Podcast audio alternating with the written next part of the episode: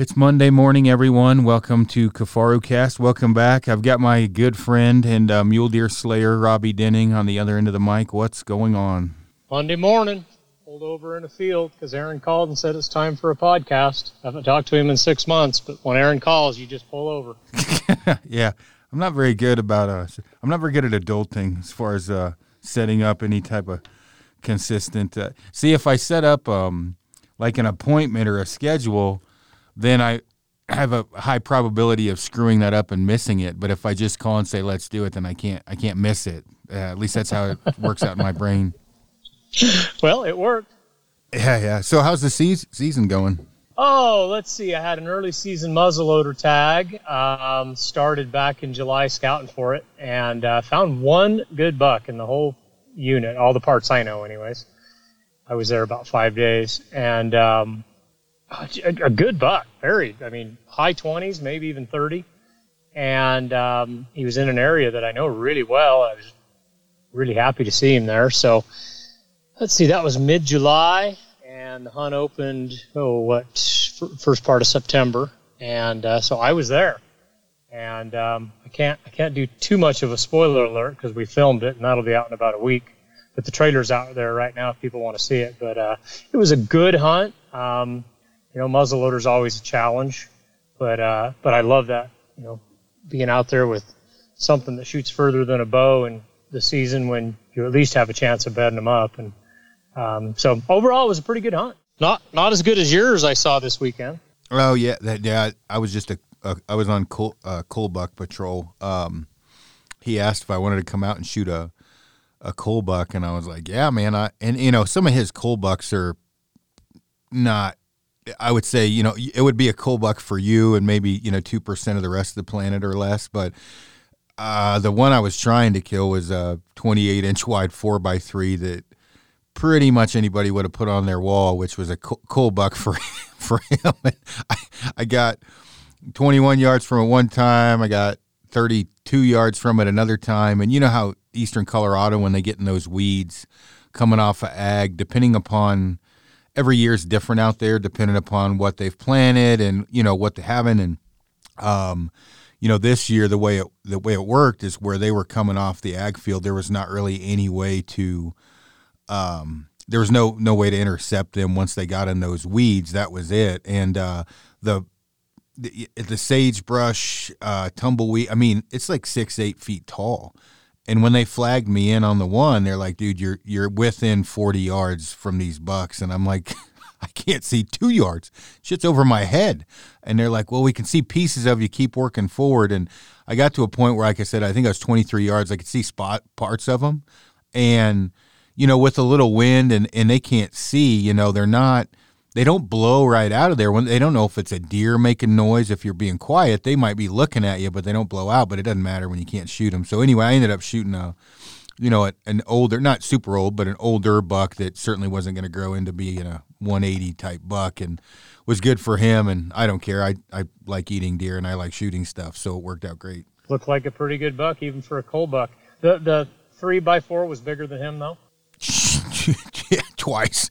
You know, this three really? by four was big, dude. It that buck there, we I was high racking it, standing on the roof of the truck, watching them bed just to get a little more elevation. And nine bucks bedded in this spot, and I actually got down to, you know, my socks and got my pants tucked in, so I wasn't trying to make too much noise. And I snuck in so close, it, it actually stood up and was looking the other way and shot him at I don't know, somewhere between nine and 15 yards. And uh, nice. that big wide buck was in there. But even after I shot that buck, other than seeing, you know, weeds move and some horns, I, I, I it was just super, you know, super thick. I, that, like I said, the cull buck, the four by three he was wanting me to shoot would be, it's kind of a wow factor buck. It just wasn't, you know, they shoot big deer out there, man. They don't, they don't really shoot anything under 190. Um, you know, they just shot one. They haven't posted a photo of it that probably wouldn't score 190, but was one of the cooler and older bucks I've ever seen. Just giant mass. And so, anyway, um, yeah, it was cool. And then I took my wife out and we got she got an antelope. It was the first time hunting with a gun and first time hunting antelope, so that was cool. All right. Well, big's big. I don't care if they're three by fours or two by nines or whatever. There's just not enough big deer out there for guys to get too picky unless you're just on, you know, unless they're letting you hunt their best bucks or something, or you got a great draw tag. I mean, yeah, you know, once they get four or five years old, you better not be too snooty, or you're not going to get one. Yeah, we talked about that um, on a, several different podcasts, but and, and you and I've talked about this. I don't know that people understand the dynamic difference of a buck from three and a half to four and a half. They they just get smarter. Um, Two different species, I think. Yeah, yeah, and I, you know, not and nothing wrong with shooting a three and a half year old deer. I mean, you want to let them grow, but if somebody's first deer, I get it. You know, I don't, I don't have any issue. But if you shoot a 150 or a 200 inch five and a half year old deer, uh, the 150 probably hasn't been hunted as much, but they're still really smart. And I don't, um, I don't, like you said, different species there are so many different things that they do in comparison to a three and a half year old. Even if you stand them up, for example, you stand a three and a half year old buck out of his bed to shoot him, you've got time. Depending upon the mood of a five and a half year old buck, there's probably not standing up, there's blowing out. Like they're smart for a reason. And then you watch three and a half year old deer if you're driving by, stand up and then run off. Five and a half year old deer, wait till you drive by and then they run the other way. Just all kinds of different things that they do. Yeah, it's it's it's amazing to me. I think that's why they're they're so fun to hunt, and um, it's like a switch goes off when they're about four or five years old, and they just change. You know, I mean, they're they're just a different animal, and you know, it depends on where you're at. If you know, some places if they don't have a lot of pressure, you know, draw tags, private land, you know, they're still smart. They're smarter than the other bucks that are around, but you know, they're maybe they're not quite as edgy as something that's getting hunted a lot. Um, but all of them, once they get above four, I, I mean, it's just sometimes it's hard to even convince yourself they're they're still there. When this film comes out next week, you know, that's you'll see. I looked at a lot of bucks in that in that uh, area, and man, I could really only say a couple of them were four years old or better. And you know, this was a optics heavy hunt. That's pretty much all you did. Um, you know, the muzzleloader doesn't do a lot of good to still hunt, anyways, like with the rifle. So you just sit back and watch them. And um, the the older bucks that I saw, you know, without pulling a tooth, you don't know, but you can you can see by their body, and especially when they're with four or five other bucks, you can just tell that that's an older buck. Uh, the the two or maybe three that I saw that were in that age class stayed in very small areas. They might have been with bucks at daylight, but they didn't really follow the crowd. If those other bucks wandered off and went out on the open knobs and fed till 9:30, he didn't really worry about it. He would just stay back where he, you know, in rolling cuts and a little more brush, and uh, they he just they just moved a lot less. I noticed. And then the other thing I would notice is they weren't there every day. Some of them were. One of them at the very end, there was one that had stayed in the same place for like two weeks, or if he left, he came back but um, you know, some nobody was hunting these couple of ridges I was hunting, and some of those older bucks I would notice like the next day they just weren't there. All the other bucks were there, but they weren't. And you know, some who knows, sometimes they lay down in the brush and they you know laying down at daylight and they don't get up and you just don't see them. It could have been that, but it's just they're just harder to find. I guess is what I'm trying to say. And and yeah, just how they move, how they think, what they do. It's and that's why it's so easy to get discouraged because it's just so easy to convince yourself, well, they're not here. I'm not seeing them.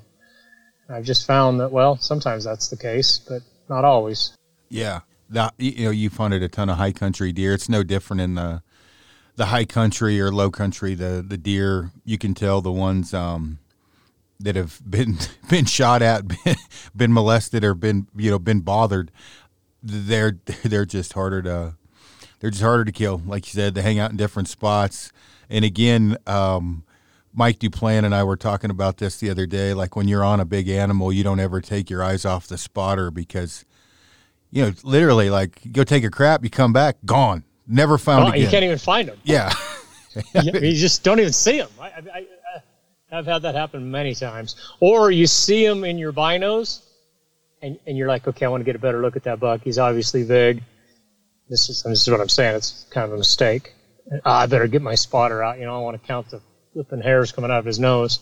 Well, just in that minute or two of setting your tripod up, I've I've lost those bucks forever. Like stayed for days and not even found them. You know, just in that couple of minutes, and they just move deliberately and they they like to hide. Yeah. Oh, yeah. What do you got coming up now? Uh, let's see. I'm, I'm outfitting the next week or so. I got elk hunters in town, so um, I'll be helping those guys. And then my son and I are going on. Everybody's going to say what, but because I don't usually hunt elk. My son wants to hunt elk, so I'm going to take him on a cow elk hunt this year. That's not this weekend, but next weekend. And then uh, muzzleloader tags for deer in November, both him and I, and uh, that that opens mid-November. So really not. Oh, oh, and I'm coming down to Colorado for uh, for third season too. I forgot about that. So um, not a lot the next couple weeks, just helping guys out. But once November hits, I got a lot of comp time built up from uh, coronavirus. Um, I worked that whole shutdown, and then just the way things worked out with owning a corporation, I couldn't get unemployment, so I lost every all my unemployment from my regular job, which is which is all right. It went to my employees. They they don't they, they needed it worse than me. But and now looking back a couple months, I'm like, hey boss, I didn't get any pay for all those weeks I came in. He's like, what do you want to do? I said, I'd like to not have to worry too much about work in November. I'll check some emails. I'll check in with my um, my other department heads, but if you don't see me a whole lot that month, I'm just taking comp time. And he just said, whatever you need. So I thought, wow, this worked out well. Heck yeah, no, that, that is good. Um, the uh, yeah, the elk thing. It's not like you're not capable of hunting elk. We talked about this on other podcasts. That you just chose mule deer, and mm-hmm. it's as we've also talked about before. You can kind of only have one love and be successful. And I don't mean successful by shooting an animal, shooting older trophy class animals you kind of got to pick one to do it consistently because it takes that much effort to unless you don't have a job and you're inherently wealthy then you can do whatever you want but when you have a real job it's pretty hard to to focus on more than one species and be super consistent uh, putting big ones down that's been my experience and and you know and some of it's you know, some of it's a time standpoint like i usually don't have this much time off um, so you know i don't want to i don't want to burn a week trying to hunt elk and uh, and plus when I'm hunting elk, I can't think about anything but deer. So yeah. I just know I don't want to be there. But I like hunting elk. Don't get me wrong; it, it's awesome. You know, I, as you know, I run an outfitting business. Elk hunting is our bread and butter. Um, so I get to experience all that, and it's awesome. Man, we had like a 330 bull running around up there the other day. I was scouting for some hunters, and these guys, they, they were new bow hunters, but you know they were experienced hunters, but they were new bow hunters they were just having a complete meltdown. They were just like it was the biggest animal they'd ever seen, and you know where they've gone, it probably is. And I thought this is pretty cool because bull elk are big. I mean, when they're out there swinging that rock around and running off those rag horns, and I mean they're, they're big, and you know I, I get fired up, but just the the amount of energy is probably what limits me from from really trying to get after them at this point in my life. You know, I mean, this this film I'm about to release. Gosh, I lost track of the days. I, I, think between scouting and hunting, I was there 20 days. No, not all at once. That was over three trips. But man, I got home last what's today Monday, not this Saturday, but Saturday before. Dude, I'm fried. I don't even I don't even want to go hunting. You know, and and you know I'll heal up and I'll I'll get that I'll get that spark back. But you know that's some of it. Is you know I back when I used to hunt deer and elk. You know, I'd come home from a, a long hunt you know, get caught up and then try to go again. And then I was just tired, just not mentally sharp. You know, maybe not glassing like I should, or God forbid sleeping in. Who knows? You just you can just kind of tell when you're when you're losing your edge. And so that, that's some of the reason I I just focus on deer. But you know, elk are awesome. Don't get me wrong. It's not that I don't like them. Yeah, I actually I turned in my high country uh, buck tag this year because I knew I'd probably hunt out in the eastern plains and tried to focus on shooting a a big elk, and uh, I'm not a very good, as you know, um, trophy hunter. And I kind of I had two goals this year. My my primary goals were shoot an antelope with the recurve and shoot you know an elk over 300 inches with the recurve. And man, I I I laughed. I thought of uh, you uh, a few times because uh, I think about the ninth bull I passed. I'm like, this shit is not for me. I am just. I heard not, your podcast. I, you know, and I, well, you know, in my mind, I'm like, okay, it's going to get cranked up, you know, and in reality, I got to hunt 24 days.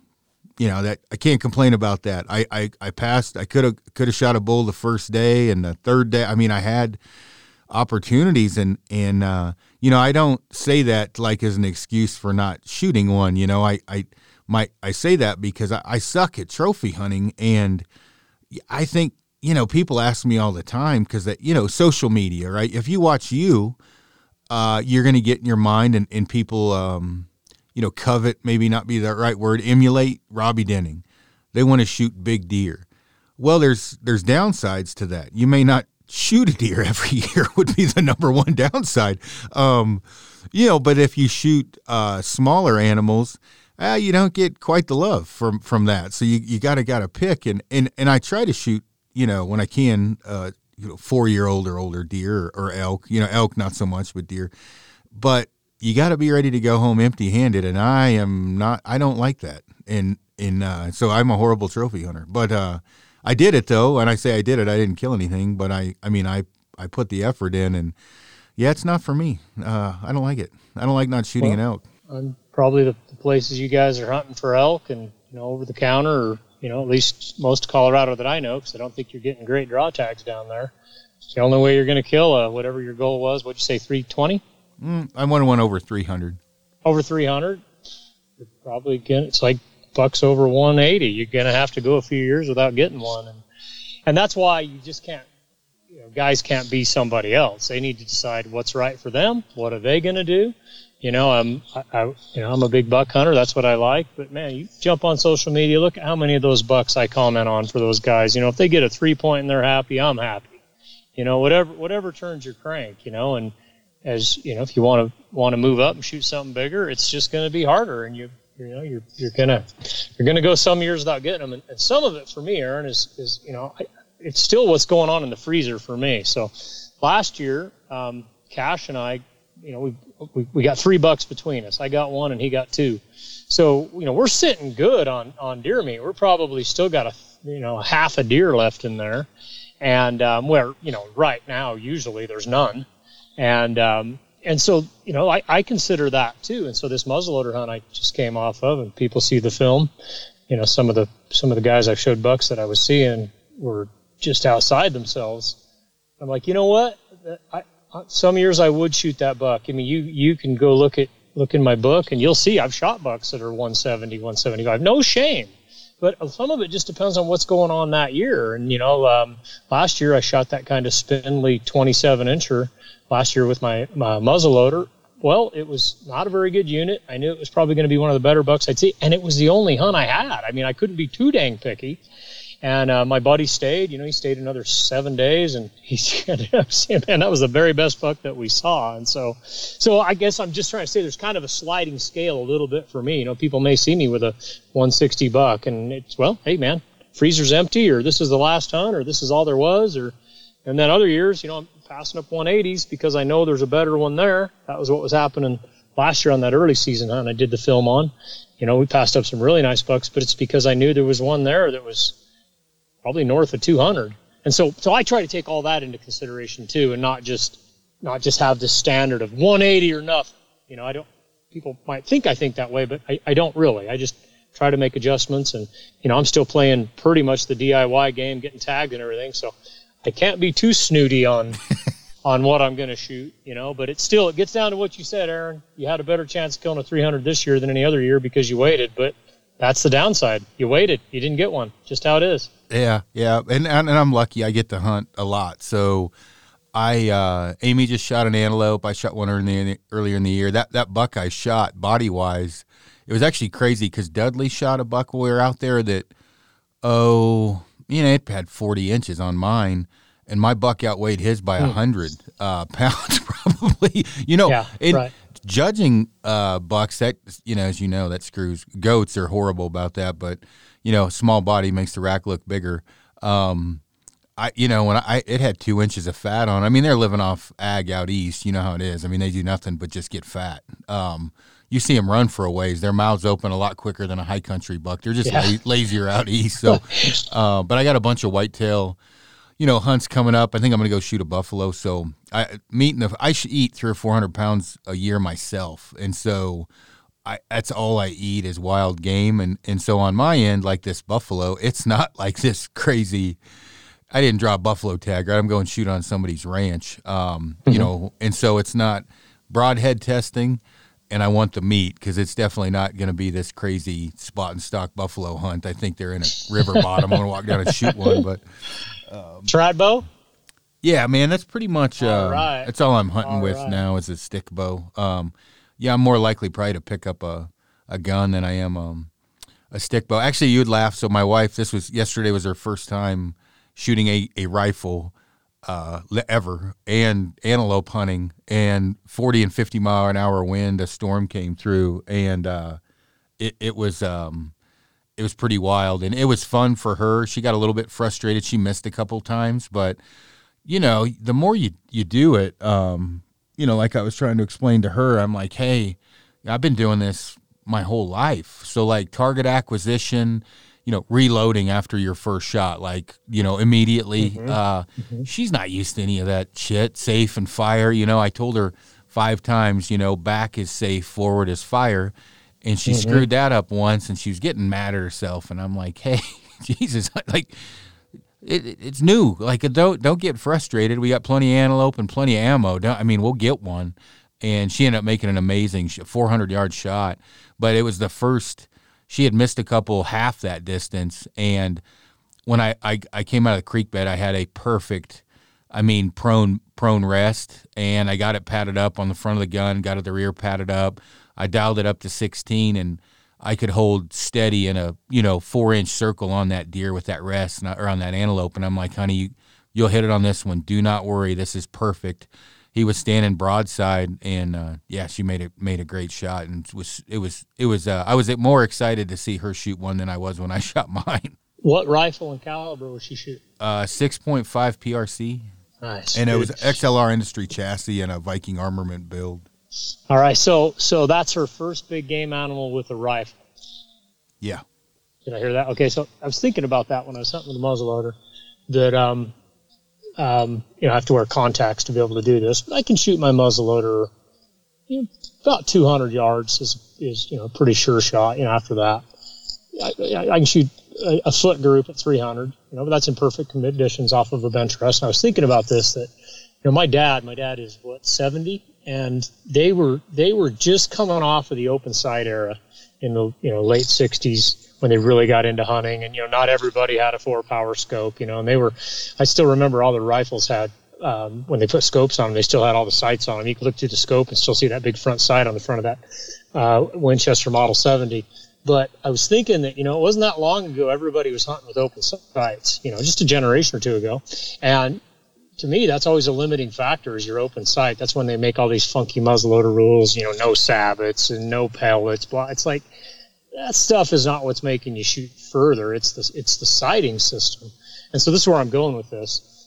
And here we are, like just a couple generations later, and and a lady who's relatively new to hunting just happened to marry into crazy hunting, and you know she's out there her first big game animal with a rifle, 400 yards gosh, dude, it wasn't even a generation ago. I remember when 400 yards was a mile. Dude. I mean, you know, you you did 400 yards. You know, you sent the story to Outdoor Life, and you know they paid you 500 bucks for the story, and and so um, uh, you know that's it's just amazing to me what what we can do with with our weapons and everything, and. Uh, you know, I just, gosh, dude, I remember missing, dude, like 15, 20 years ago before all the hash marks and dialable stuff. And I remember missing deer at 400 yards. You know, I didn't want to shoot that far because, oh man, I got to get closer. There's a chance I'll miss. And you know, and part of it was you didn't have a rangefinder, so you didn't know well, if they were really, you know, 350 or 550. I was just going to dive in there. Is the not as not just the rifle or the scope, but also the rangefinder was the big. That's a game changer. That that literally for the industry was is is game changing and anything. And she is spoiled. Amy has Leica Noctivids right out of the gate. She's got two two brand new Mathews, best arrows, best. You know, she's with camo, and we had a I had a uh, VX5 Leupold on there, custom turrets, and you, you know I don't I didn't tell her this at the time, but I'm like I remember hunting with a 30-30 lever action where 75 I can shoot my bow now mm-hmm. better than I could that 30 30. Mm-hmm. Um, you know, in in my you know I hunt obviously with a recurve, but you know it it's still not a gimme ever if you don't you know you got to put the time in and obviously with with if you were doing that on your own, you know, it's a little bit nerve wracking, but you know, she's got a custom seven thousand dollar, you know, gun in her hand and a three thousand dollar scope and three thousand dollar binos, and so she has it easier than you and I had. And and the other thing I was trying to tell her was like, look, when you when you start out doing this at five or six, shooting Tweety birds with a BB gun or squirrels or whatever, mm-hmm. Mm-hmm. you are picking things up you don't even know and then you get you know 10 12 and you're you're you're out now you're now you can hunt and so by the time i was 18 or you were 18 you had a lifetime of experience that people now that are getting into hunting at 35 and 40 mm-hmm. it, it, they've got a lot to learn and and this is just about you know familiarization with weapons um, mm-hmm. let alone field craft survival animal characteristics and behavior scoring um, you know that there's a lot to learn and you're not going to do it on the internet. Now it'll help like you own you're an owner of Rokslide great resource right? I got a podcast. Great resource. You still got to go do it. That's the best way. Pick what you can experience is king. Yeah get out there. Well and if you and i hunted together or or good hunters are going to hunt together most of the time, from what I've found, there's not a lot of arguing. Everybody has the same general idea on a stock and same general idea of what the animal's going to do. Um, but then, you know, if you if you take those guys and put it in a, a new crowd of guys that are unfamiliar, well, you remember how we cockamamie schemes and oh maybe it did and it you learn so much about tar- or animal behavior that – you know, there's you get four hunters together that are very seasoned. There's not a whole lot of diff, different opinions of what's going on that I have dealt with. I don't. What do you think? No, I, I think it's the same. That's why I'm kind of careful who I hunt with, and it's not that I won't hunt with somebody that's new, but I have to like say, okay, I'm going with somebody new on this hunt. I have to like put my expectations at that level. Just realize this is going to be more of a mentorship than it is a hunt, and you know, um, you know, just there's just going to be issues that if I go with someone like you, you know, you get up in the morning, you don't even really talk about. You just you just go hunting. You know, you know what you know what everybody's going to do. You know, you, you, like I said, you, not not a big not a big argument over a stock or anything like that. And so, uh, so for guys that are getting in new, and I do say that's the best thing about the internet, is at least we can we can still get new guys into it. So all the greenies don't get to take over the the wildlife resource of North America. Is that just trying to get a mentor. And, you know, it doesn't have to be Jim Shockey. I mean, you just get somebody that's, you know, been on the ropes a few times and, and it can shorten your learning curve so much. You know, reading, I'm with you, Aaron, reading on the internet and doing videos and everything. That's great. But if, if that's all you do, it, it really only gives you enough information to be dangerous. Where if you can get out and go with somebody and, you know, spend some time in camp, be a listener, just just stand back and watch. I mean, that's been some of my greatest experience as a young man was just going with going with people and you know not not driving them nuts with a million questions, just just seeing how they do things. And you know, I I, I, I guided a few times for some for a well-known outfitter back in my late 20s, and I could tell just asking him questions was pissing him off. He just wanted me to sit back and watch. And you know, I, about the third time he cut me off on a question, I kind of figured it out. Okay, this this dude is working. He's not here to wipe my nose and make sure you know I'm the best hunter on the mountain. And and and man, it just just took the tension way down for both of us. And I just sat back and watched, and and I learned so much. There's still things I learned from that guy that that that, that I use today. And so, anyways, I don't know where I'm going with all that, other than if you're kind of new to hunting boy, if you can just get mixed in with some people with experience, it's going to shorten your learning curve big time. You know, and and uh, man, I'm glad you said that because you may get your experience on archery from a pro shop from a guy that may not, or may or may not have have a huge resume of of hunting, but has a a vast resume on setting up a bow. No big deal. Get your info from him on how to get the bow set up and in tuning, and then you may get you know your hunting info from someone else and you might learn how to elk hunt from you know one person and then you know jump in later. What i have found and one of the reasons i've gotten to go on a lot of different hunts where people have invited me if you're not a dumb shit if you don't ask a ton of questions if you don't do anything stupid you're productive and you've got good eyes you are a valuable resource to go on any hunt if you're constantly asking questions and you're a dumb shit and you do dumb shit, you're probably not going to get invited on a lot of hunts. And that, like I can grab you, Robby, and go on any hunt in the world and be know that all right, I got Robby with me. He's he's solid.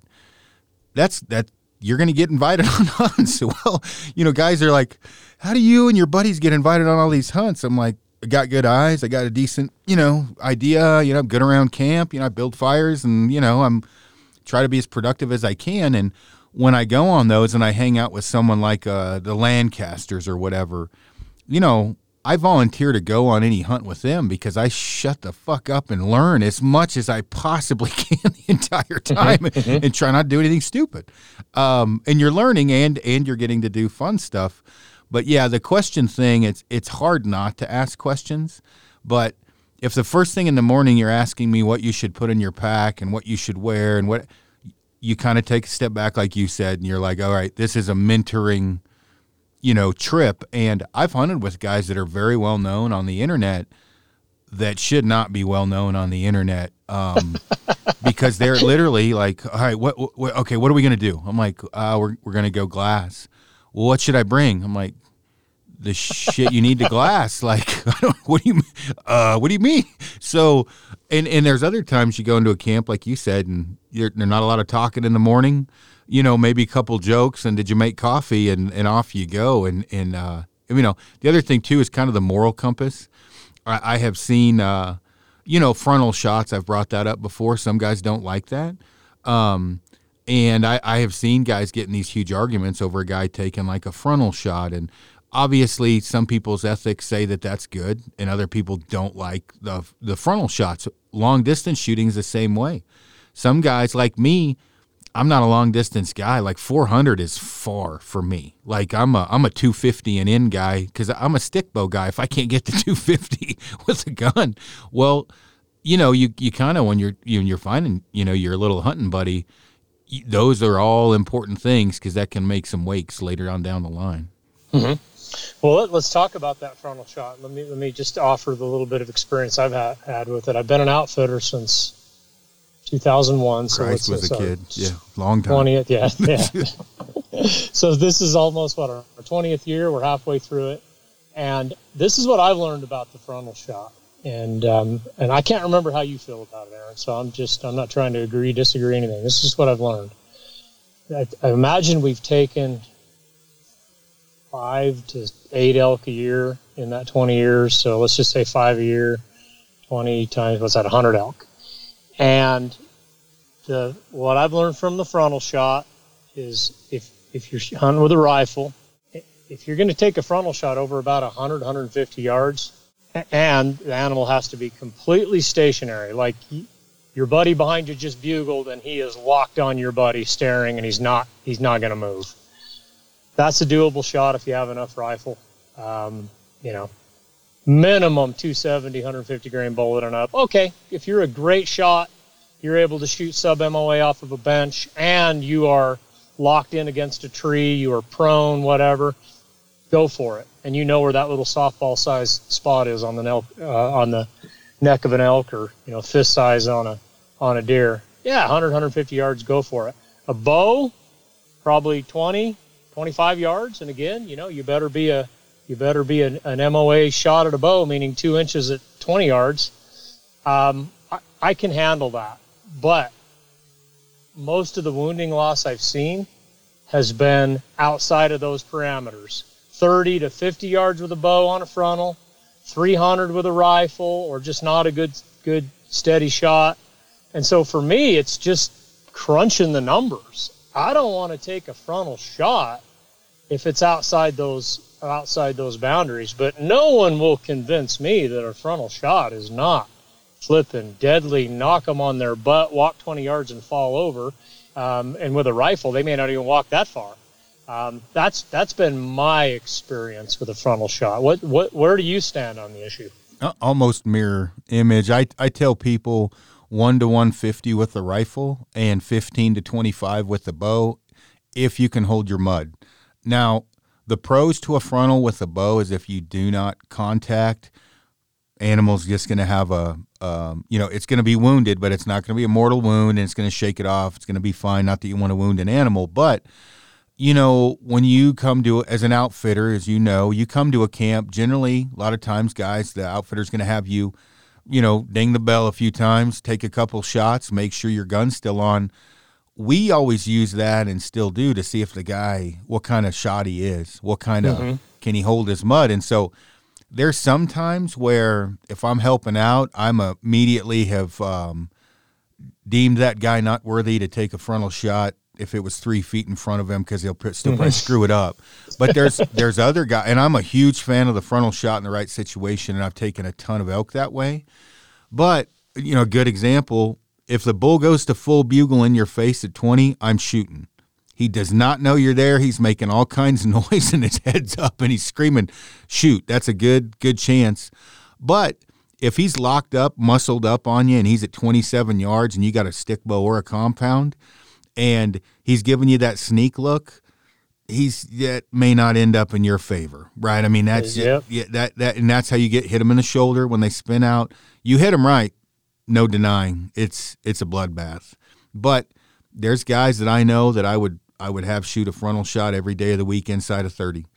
There's other guys at three yards. I'd be like, eh, you might want to wait for it to turn broadside because the last time I saw you shoot, you forgot to look through your freaking peep sight and uh, you know this may not yeah. end up good. So you kind of got to go off of how the person or you are as a shot. And for me personally, hunting solo a lot, I, I don't mind the shot, but it can be it can be deadly. But if you're not if you can't keep your crap together, you're you're it may not end up well. And same thing with a rifle. I'm with you, and that's that's why I like to have at least a standard because if you're just if you're just going to rule out frontal shots, because I know guys that do, and, and that's okay if that's what works for them. But man, if you're going to rule out frontal shots, okay, so so you just and you probably know this better than me, but how many uh, bugling elk now are you going to have to pass up? You know, because you're probably 30 to I'm guessing 30 to 50 percent of of the elk you call in, if you're a caller, you're going to be presented with a frontal shot. And um, you know, maybe if you wait, you'll get a broadside. But you know, so are you willing to just leave 30 percent of your shots on the table and say I'm not going to take it. And then with mule deer, um, you know, I'm not a great mule deer hunter with my bow, but I've taken a few with it. Um, it's not uncommon to get a frontal shot on mule deer as you're sneaking in and they stand up, you know, because sometimes you screw up and they just they hear you or they know something's up and they'll stand up and they'll watch. And um, you know, Jason Carter killed that 220 something buck in Utah with his with his bow on a frontal shot, and either that buck stood up or it just started feeding on its own when he was stalking it, and that's all he had. But he was like, man, it was like 22 yards. You know, I'm I'm rock solid. I'd been on the stalk for a long time. I was calm. It wasn't like I just jumped the buck, and you know the buck just stopped and could make out something out there, but wasn't spring loaded, ready to explode. Man, he killed that buck so fast. So, so I guess all I'm saying is, if you're going to rule out the frontal shot, okay, that's fine. It, you know, no, no problem. But you're also going to leave some shots on the table that you that you might have um, you might you, you might you might have been able to make. And so whatever whatever you are at where you're at as a hunter, that's the decision you need to make. You know, Aaron and I are just throwing it out there that that can be a deadly son of a gun, and I hate I hate not to to to take it if I can make it. You know, white whitetail hunting, which I do a, a pretty good bit of. I'm somewhat addicted to it. I don't mind that cornering two kind of frontal where I'll split the uh, front shoulder and the neck. Uh, in again, we're talking sub ten yards. Um, mm-hmm. But it, again, that's not a shot everyone should take. But it's a shot I've had great luck with because you're taking out all the goodies going straight down. You know, you through there. Um, yeah. Oh, you're uh, talking from the top, shooting from, down out of a tree stand. Out of a tree stand, yeah. I mean, it. You're splitting the shoulder, just like when you peel the front shoulder off when you're when you're quartering them it doesn't take a lot of ass to go through that, but it does take a pretty good amount of accuracy because if you're off a couple inches to the right or left, uh, you know you got to be you got to be able to hold your your mud. But in the right situation, that's another good shot, and I've gotten you know bashed over that too. As you know, I've gotten bashed over. You know, a whole lot I haven't gotten bashed over. I I Texas heart shot a deer last year at eight yards, and I would have taken that shot every day of the week on those specific circumstances. That buck died in 40 yards man, they had a whole thread on ArcheryTalk bashing the shit out of me about it. And I get it. You know, hey, I, it, it's not a shot you want to take. You know what? Nine times out of 10, it's a shot I probably wouldn't have taken. But that buck, I was in a, a shorter ladder stand. He came in, circled the ladder. He kind of went down the draw, which I was basically my tree stand was in, and he came up a rise. He was perfect height, and he was eight yards away, and he stood. To, he he looked up. He was looking up at a doe. I, I made the shot, and the buck died in 45 yards. Mm-hmm. That's not a shot that everybody. I mean, again, I got blasted for it. Same circumstances, I will take that shot every time. Three percent change, I wouldn't take the shot. When I say three percent, if he was more known that I was there, if he would have caught, let's say, let's say he hit my track on the way in and muscled up and then was on edge. He just came in listening for a buck rattling, or he heard a buck, you know, fighting. I was rattling. He came in, circled the stand. I had, I was lucky. Thermals were were blowing up, and he walked away, and I had just enough of a wind gust to cover my uh, noise of drawn. I hit full draw, hit my anchor. Buck was still just looking around. He was wind checking, basically sniffing does. Made the shot yeah, that's not a shot that very many people will take, and one I got blasted over. But just as an example, if it would have changed a little, I wouldn't have taken that shot. But in that specific circumstance, I mean, it's a it's a deadly shot, but it's certainly not one people like. Um, and and I mean, you may be thinking you're out of your mind as I'm telling the story, but no, no. What I'm thinking is that well, a lot of people shouldn't take that shot. You know, if you personally are against that shot, or you don't have the whatever you call it, holding your mud, you can't hold your mud, no, no, don't take it. Be be 95% sure you can make the shot. I think 100's a little unrealistic, but um, uh, on any shot, I don't care if it's broadside. But before the whole PC politically correct crap hit the hunting industry, which unfortunately probably be, because of forums like mine and Ryan's is you know everybody's got a butthole and an opinion. Before you know everybody could rip on somebody in the hunting industry. I'm talking you know late '80s, '90s when I was really getting into the hunting mags. You know Chuck Adams and you know Larry Jones, Dwight Schuh, and you know man, all all those guys. Those guys were talking about those marginal shots in their articles. I remember it. I remember like, whoa, this dude shot a freaking deer in the ham and on purpose. You know, well, it was 12 yards away and the deer had its flipping head down and he knew right where the artery comes in and proof's in the pudding. He killed it. That, that stuff was happening. But then PC hit the hunting world, and everybody now is against everybody else. And my gosh, you can't do this. And and and, and it's kind of unfortunate because it doesn't take into account the differences in in in hunters and you know cultures. And I just listened to a radio show this weekend. They were talking about snagging salmon. Gosh, don't quote me where. I think it was Washington. Or there's places up there. It's it's totally legal to, to snag salmon look, you snag a salmon down here, man, they string you up. You know, you're the most unethical guy that ever walked the earth. You know, you need to be canceled. And so I guess what I'm getting at is it's a little bit each to their own. But when, when people get high and mighty on that stuff as well, you should or you shouldn't. And I think that that's not taken in, you know, all the differences in skill sets and, and, and, and, you know, like I said, culture and, you know, things that are expected and everybody's everybody hates Utah because they allow baiting, and you know maybe someday they'll, they'll they'll do away with it. But that that's a cultural thing. I mean, that's that's just something that's that's accepted down there. And you look in, in Boone and Crockett, it's either in their their fair chase statement or in their bylaws, but it, it says something about taking in the you know you, you've got to take in the cultural aspects of the area that you're hunting because there's all these you know these different hunting cultures out there and you know, you can you can sit over the Idaho line and say, "Oh man, all you guys in Utah, man, you shot that buck on a pile of apples," and you know, you, you sound holy, you sound holier than thou, because you're not doing it. But at the same time, man, if that state's got a, a big history of it, and I'm not saying I'm for it or against it. It's really up to the people. But you know, when somebody gets on my forum and we have a 33 page thread because Aaron shot the artery out of a, out of a buck, it's just like ah this is more divisive than it is helpful. Yeah, I, I agree. And you know, you you bring up the PC time. Uh, let's let's talk about Fred. Now that I've gotten into the stick bow stuff, right? Fred Bear is the pinnacle of of everything. Oh, yeah. Fred Bear didn't wear camo. Fred Bear what? Okay, they take all of that, but you can hear Fred Bear say repeatedly, well, I have to get inside of stick bow range sub 60 yards. 60 yards is what Fred Bear said. I've shot, as, as you know, I, I can shoot the stick bow relatively well. I've shot a few animals at 40. I've been told it's unethical many, many times. Same guy tell me it's unethical also said I'm stupid for wearing camo because Fred Bear wore plaid. Well, Fred Bear also said inside of 60. Um, you know, so people take what they want to uh, to stir up crap, and you, you have a forum, right? You know how it is, and mm-hmm. yep. and, and if someone doesn't, you know, it's specific. If someone doesn't like me, they're gonna, you know, great. They they found a reason to, to to bitch or whatever. But the the reality is, if you're comfortable with the shot, and the animal is um, he is not alert, and it's and it's it's something that makes sense. I always tell people, look, man, if if you can hit quarters at 20 yards, and a lot of guys can, or 50 cent pieces, um, animal's not alert, take the frontal shot. You're going to be fine. Uh, make sure the animal's not alert. You know, you got to have some common sense. If they take that shot one time and have a bad experience, they may never take it again, and that's their choice.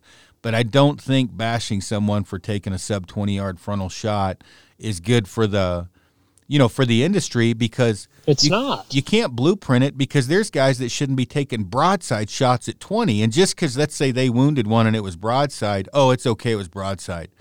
But a guy kills one at 20 facing him. Well, he's he you know he should have never taken that, even though it panned out. Skill set, all that stuff comes into play.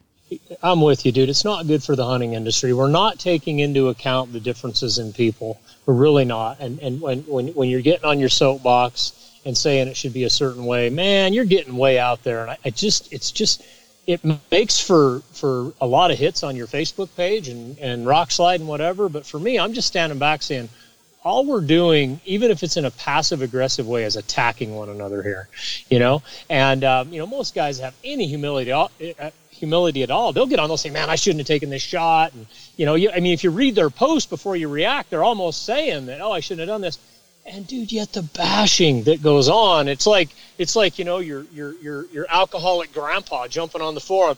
I told you son you never should have blah, blah. it's like oh gosh we don't need this in hunting. Gosh we don't need this you know? Let's let's try to mentor each other. Let's try to help each other. Let's compare our experiences. Very seldom does someone need attacked you know? Very very seldom. Um, and you know i'm just kind of giving you my perspective from the world from a forum of the stuff that i see and it's just like this this isn't helpful you guys. Well it's gotten so bad i don't get on them i mean i started I, yeah. Rokslide with you and and and uh, you know a few others uh, ryan. I don't get on Rokslide ever anymore ever. Um, i don't even even when people tell me to get on Rokslide i don't get on Rokslide because i just can't handle the the negativity. Joking is one thing. I don't as you know i'm I'll compete with anyone in shit talking but there's a huge difference, and and uh, you know, there's a few people in the industry that are really negative towards. Um, uh, you know, public land hunting is a lot different than hunting some private ranch in Montana for elk. And if you if you have the ability, by all means, or you can hunt the Deseret or or you know you pick at the strip. Yeah, yeah, definitely you should shoot a, a big animal. You know that's what you get those tags for.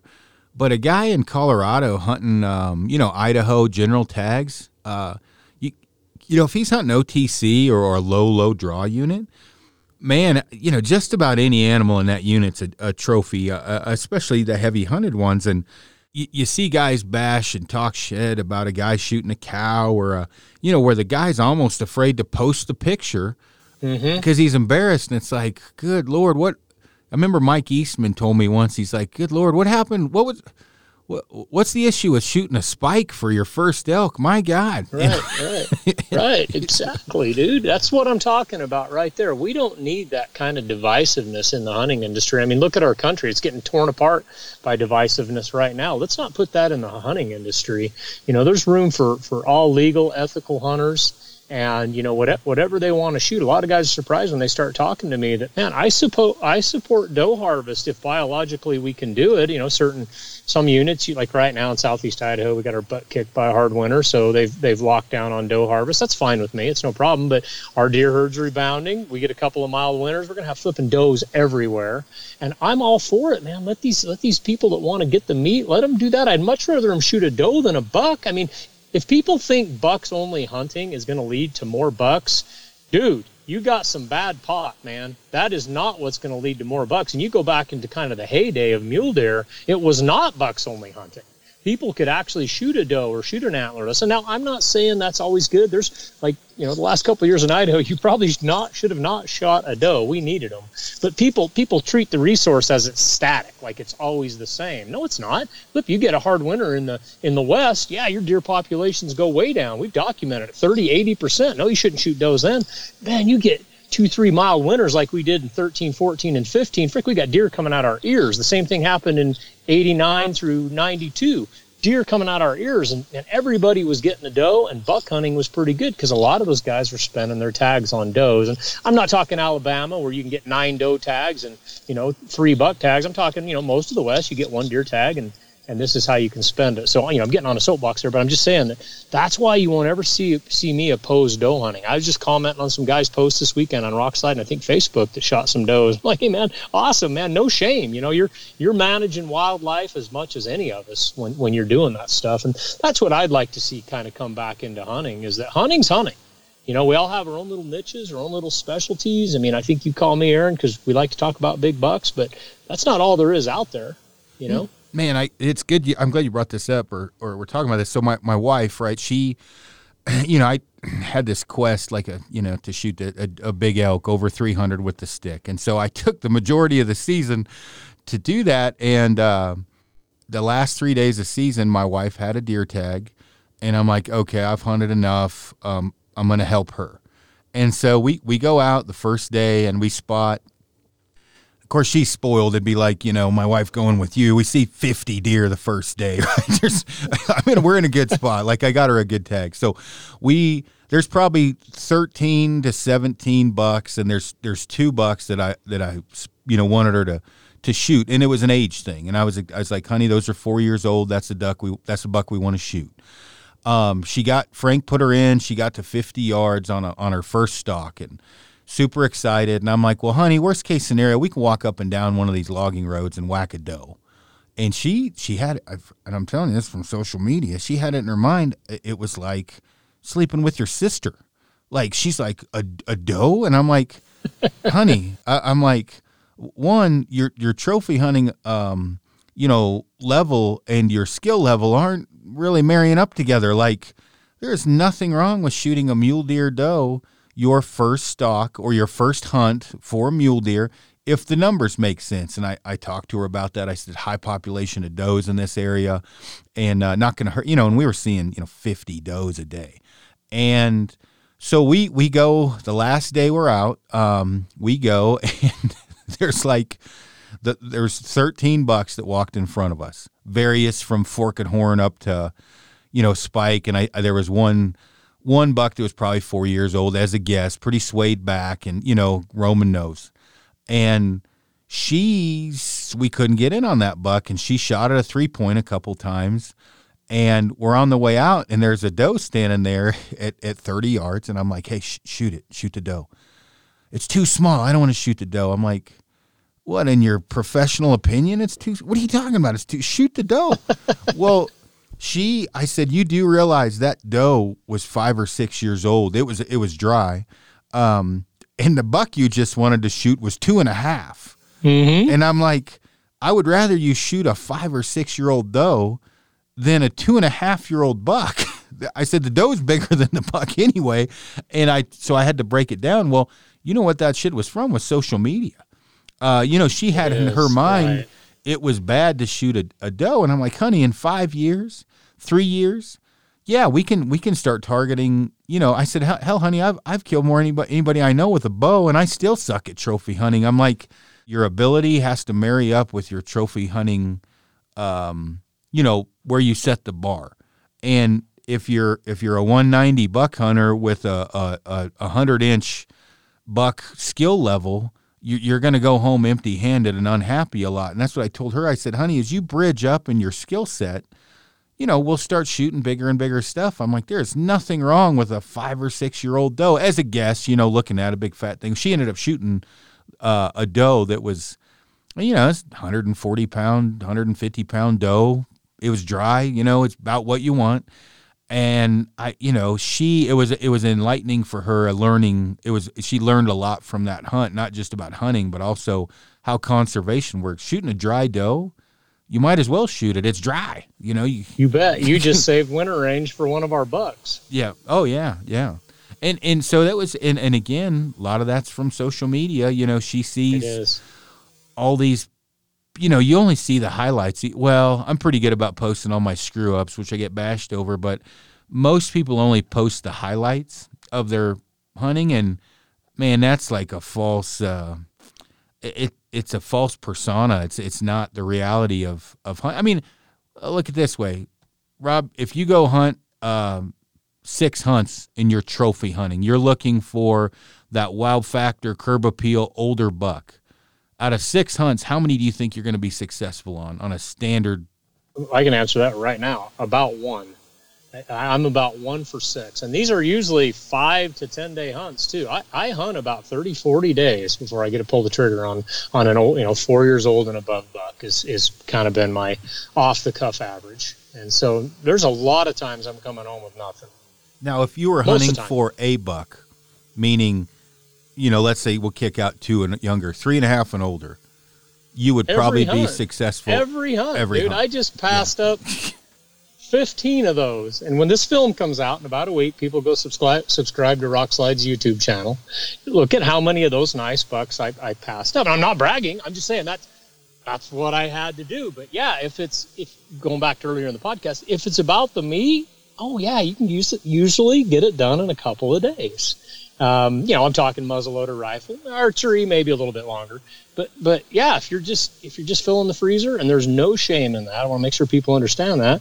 It- no, you can get a dude. I know guys that don't even hunt that much. They get a four point every year because they're just a little bit more selective. They're good hunters, not big four points, but you know, two, three, four year old bucks. You know, they're maybe their first four point rack. So, so I don't know if I'm answering your question, but but uh, no, just just a couple of days, unless you're just in a really poor unit.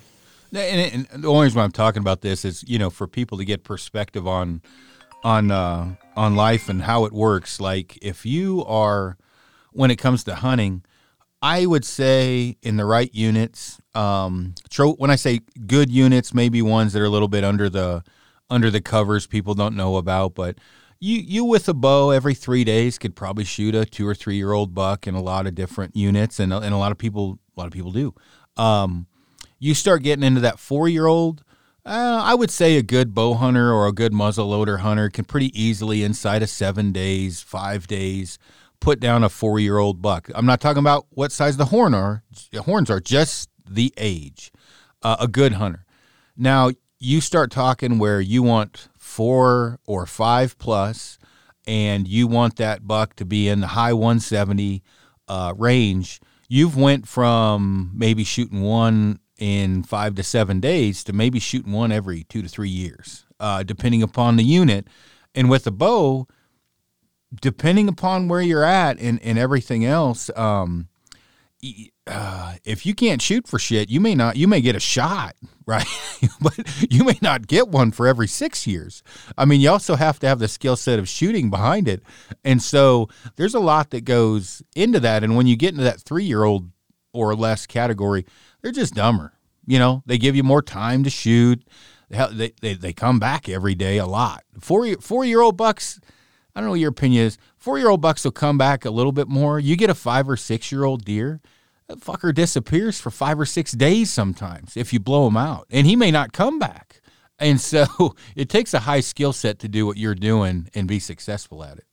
you got to eat a lot of tags, and it's it's it's depressing, but it's it's just how it is. I, I compare hunting big mule deer to, to what I've heard about war before. Now I've never served, but what I've heard this a lot.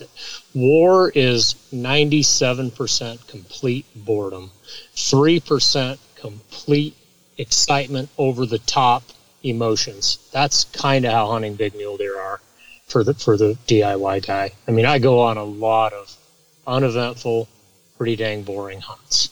But when it comes together, oh man, there's nothing more exciting for me.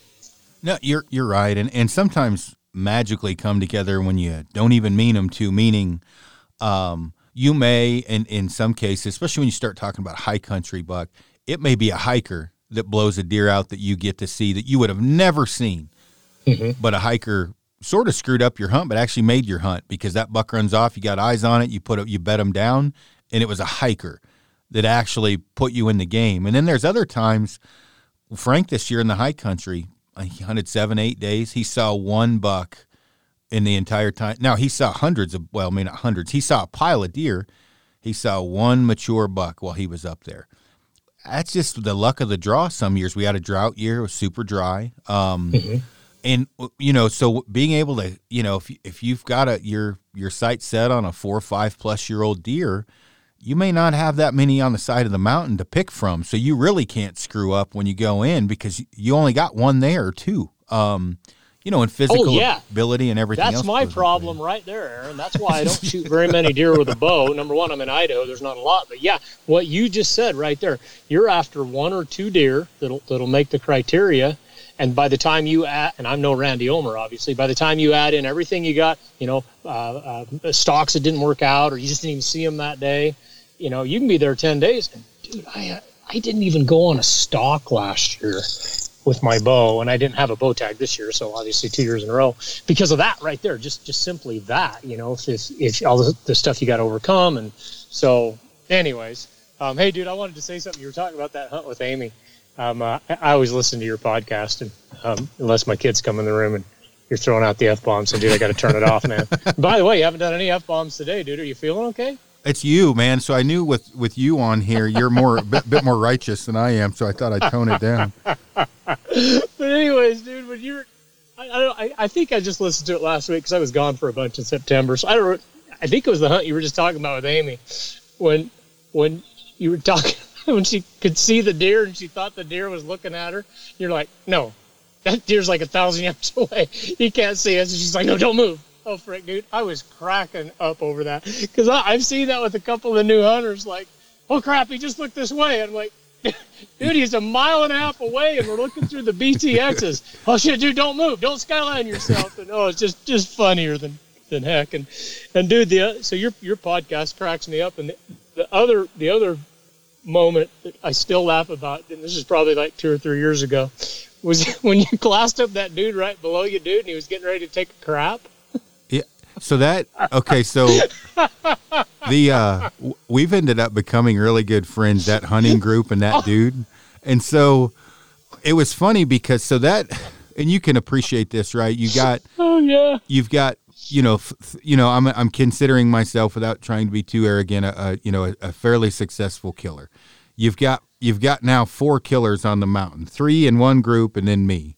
And the one killer goes and takes a poop right below you, and you're like, okay, I guess he did not see me because I thought they saw me. So I wander down there, and this guy says immediately, he goes, I know who you are. Um, you posted a photo up of a of a buck. The buck I almost killed myself over. They ended up shooting it in uh, in a in, in another area in rifle season. It's it was 203, um, 32 inches wide. Real good buck. I missed him at 12 yards in the cliffs, holding on for dear life, and anyway, I meet these guys. We're they're great friends. I mean, the dudes are awesome. But we we all uh, we you know we hunted. You make the best of what you got, right? I, you know, it's public land. Well, the, these guys, you know, we spent twelve days together on the side of a of a of a mountain, you know, and and uh, you know, it's funny how relationship. You know, you got to make the best of what you got, and the thing is is when you're in like the northwest territories the yukon wherever you don't you don't have any hunting pressure right? You can wait as long as you need to and you know in, in utah is the probably the worst but when you're in the high country and you know for for example and you've been in the high country a bunch you could have deer hunters that are you know from a from back east that don't know what they're doing set up their camp right in the basin. Mm-hmm. seems like a good idea except that's where all the deer are. And so then the deer are all running for life and limb, and uh, they've repositioned, and you're looking down at these guys, cussing them in your mind, and I'm trying to, well, you know, they don't know what they're doing, and then you're then you're like faced with the moral dilemma: Do you go teach them? Because now they're your competitor, or do you just keep right, letting them right, camp in the middle right. of the basin, and then you know, you're pretty well known. I'm well, you know, then it's like, do I want to show my face? Do I want people to know I'm even, I'm even here? Because, you know, I just hide. Well, that's the thing. Somebody sees the great, you know, Robby Denning giant mule deer slayer. You're not there for your fucking. All right, just drop the f bomb. Sorry. That's all right. You're not dude. You there get for your back. health, I'll right? You. Yeah. Well, you're you're there because there's big deer there. So you see Robby. Well, Robbie's not there to shoot does, right? He's there for a reason. So you almost have to hide. I, I do it in some places I do because even if it's just like people think if I'm in a spot that I, I go there all the time and there's always big deer, deer there, it's not that way. Some years they're there, some years they're not. That's why I hunt a bunch of different places. But I've learned that they, they just automatically think this is a hot spot. I'm coming here, and then they end up living there. So yeah, dude. Sometimes I hide. I'm like, oh crap, I don't want those guys to see me over there. But and then sometimes I'll run into guys, and you know they'll know me, and I'm like, man, if you guys like the spot, don't don't tell anybody you saw me here. And we get a good laugh out of it. And I'm like, hey, I'm not bragging. I'm just telling you. If you tell people that really don't understand how hunting works, and that you know big bucks are like crops. Some year you have a you have a good one in one place. Other years you have a good one in another place. They're they're not going to understand that, and they're they're going to ruin this place. I've seen it on a unit wide level. So. Uh, but anyways, dude, back to the poop story. Did you tell the dude that you saw him through the 95s? Oh, we're we're we're friends now. Oh yeah, I walked right down when he finished up and was talking to him, and it, Uh, dude. Hey, well, tell me this, dude. Through the 95s, man. If, if it would have been an, Oli- an Olympic event, would you have given him a 10 for hang time? I know, right? Like, hey, dude, I, I'm giving you eight point five. Well, Oh, dude. Ever since I heard that, dude, that was a couple years ago. I'm like, you know what? There are way too good optics in the forest now for me to just stop anywhere and drop my pants, dude. I go hide, man. I go find the brushiest hole I can find. Ever since I heard that, because oh, that cracked me up there. So- that was funny. so that year, so that was 2018, and I about retired on. The, I mean, luckily I'm tough and dumb because we spent 12 or 13 days in there. Frank got his buck, and finally we just ran out of food. And Frank and I were sharing food. We we come out and we go back in, and I'm like, "Look, Frank, I, I'm going to cancel whatever hunts I got. I, I cannot lose." And you know how I'm competitive. I'm like, I cannot lose to these deer. I got to put an old one down, or I'm gonna. I will. I won't be able to sleep at night. It'll drive me that crazy. So we go back in, and the mountain's fairly clear now. One muzzleloader hummer, hunter came in, and he bit off more than he could chew. Just getting in there's nine miles. So Frank, So he was done when he got there. yeah. Oh, yeah. Well, so Frank, I thought his appendix burst. What it was, he he ate so much sushi he couldn't poop. Right. So we wake up, we hike in, you know, and we got in late. Next morning, we wake up, we spot. I don't know if you remember, I shot that big. It had huge bases. That big three by You three. shot that like uh, eight year old buck, I think. Yep. It was like towards the end of the season Yeah, big, big eight. or big, end of your hunt or anyway. Yeah, I remember the buck. So, So- that was the same year. he rode he was the riding dog of the wide buck that ended up getting shot later on so frank and i go in there and uh it, we, we spot the bucks the two bucks they were riding buddies and they they'd bed butt to butt one head downhill one uphill just like smart deer do right?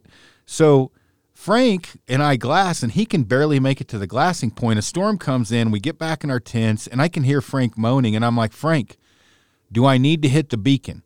And he's like, dude, I, something's wrong. And I'm like, so we're in the tents from like 8:30 to 10:30 from the lightning and storm that come in. I'm like, Frank, I'm gonna I'm gonna go glass. So I find I find the bucks, and I'm like, Frank, I'm I'm going over there, and he's like, I'll, I'll get out of the tent. So he waddles over to the hillside where we're glassing, and I said, look, dude, just tell me he's in the same spot.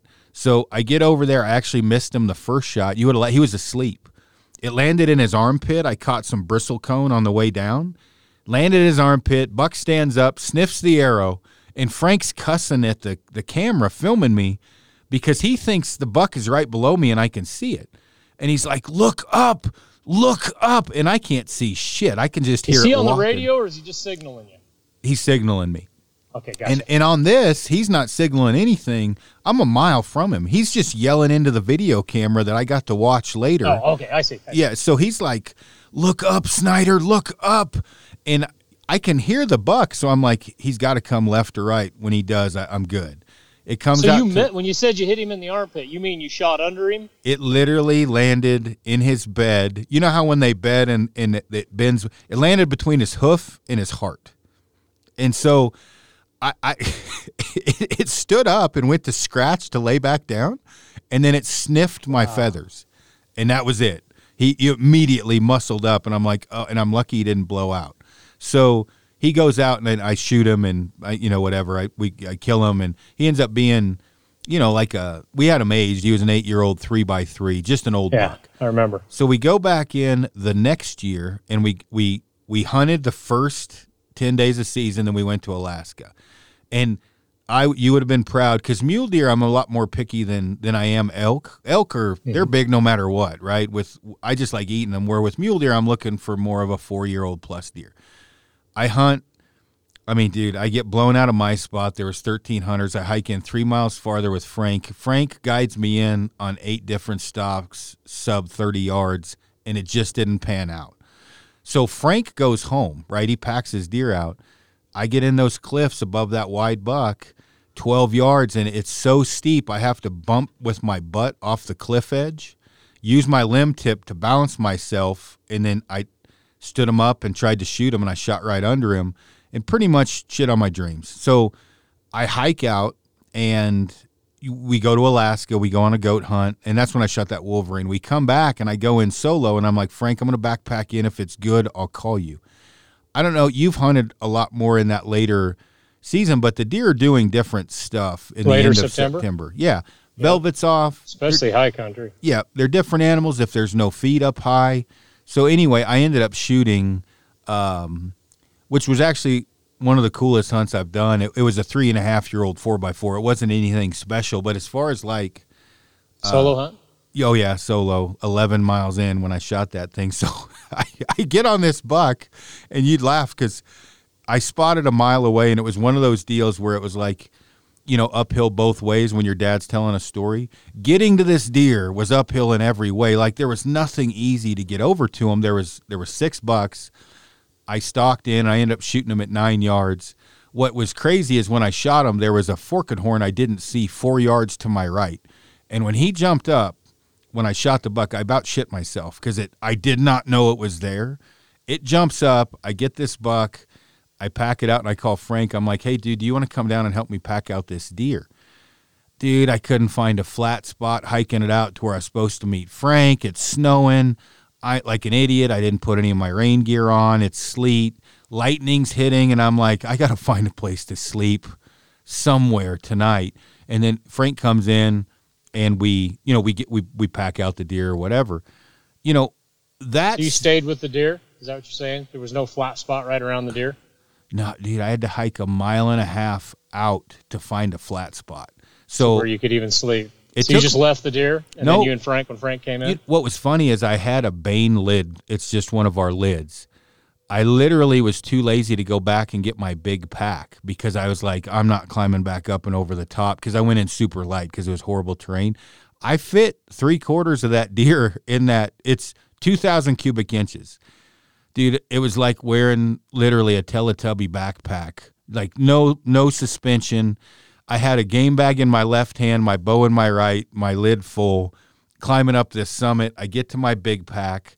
I load everything in there and I start hiking out trying to find flat ground. I've got everything with me and a blizzard hits. And I'm like, kid, Lord, Yeah. experience though?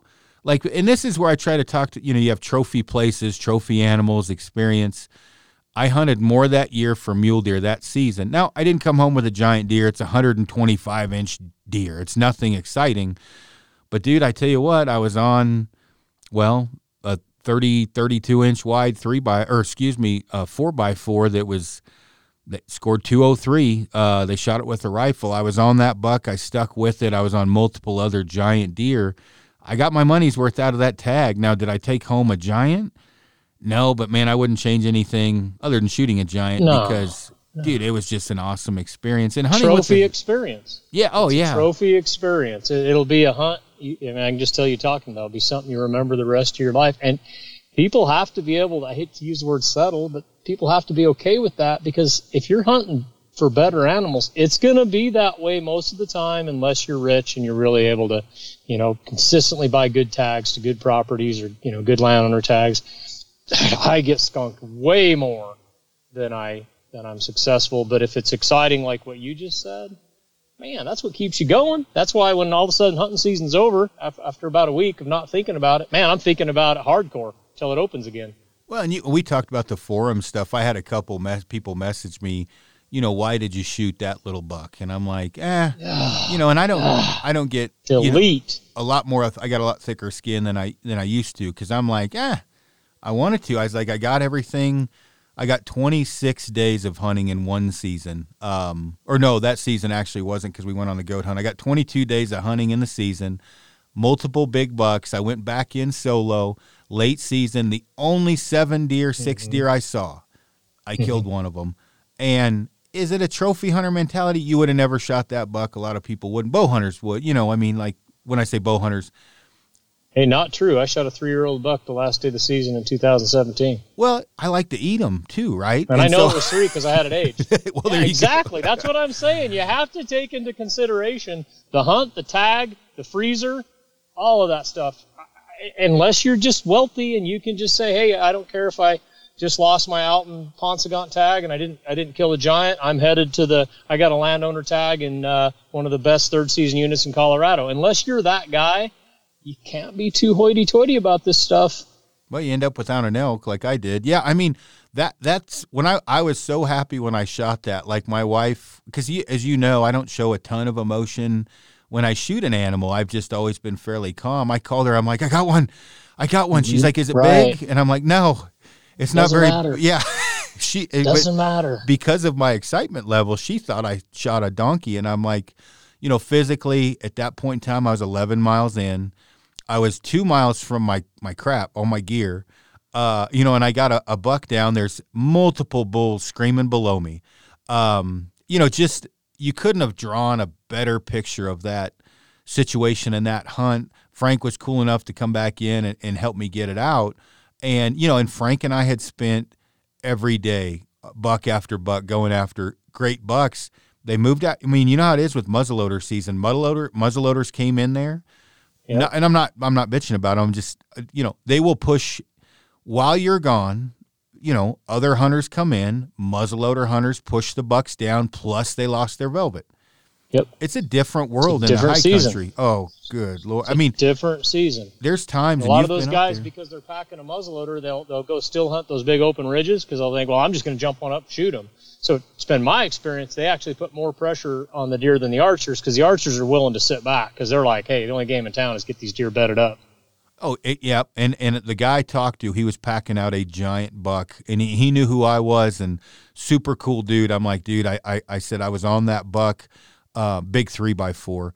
Um, I'm I was on that buck. Uh, he, you know, we talked, and he was like, yeah, dude, I shot him right there, and he hunted very smart, right? He told me what he did, and then he said, dude, there's three other jackasses back there. They've scared literally everything on the mountain. And I still got a three mile hike to go. And I'm like, huh, Yeah, this isn't going to make this three mile hike very easy because now I'm wondering if there's anything back there. But, uh, well, I, you know, I think though, uh, before I get too far into this and forget, uh, I fi- I read your book finally. Um, All right. I, I I know, dude. I don't read. Nothing against you. I'm just not my. I, I listen. I'm an audiobook guy. I did. I, it was good. I was. Uh, Thank I, you. Everybody that hunts mule deer needs to read that, even if you actually think you know what you're doing. Um, yeah, it was very well written. Um, you know, I read it probably six months ago, um, maybe seven. And you know, I read it really more just so when people asked me, because I, I always tell people to buy it, and they're like, "Would you like it?" And I'm like, ah, "I just like Robby. I didn't read the book, so Yeah, I, I read you. it. Um, man, it's good. Are you are you, are you working on another one? Sort of. Um, I would love to write another one. Um, I've already got a bunch of the stuff put together, but to to to just sit down and get it together. Um, I had that kind of magical four month window when I wrote Hunting Big Mule Deer back in 2014. You know, this is when you were you were still with Rokslide with us, and I just had a, just a few months there where everything came together. I was able to work on it. I've tried a couple times since then. I'm, and, you know, this is really it's just an excuse, but just I'm busier right now than I was then, so it's it's been harder.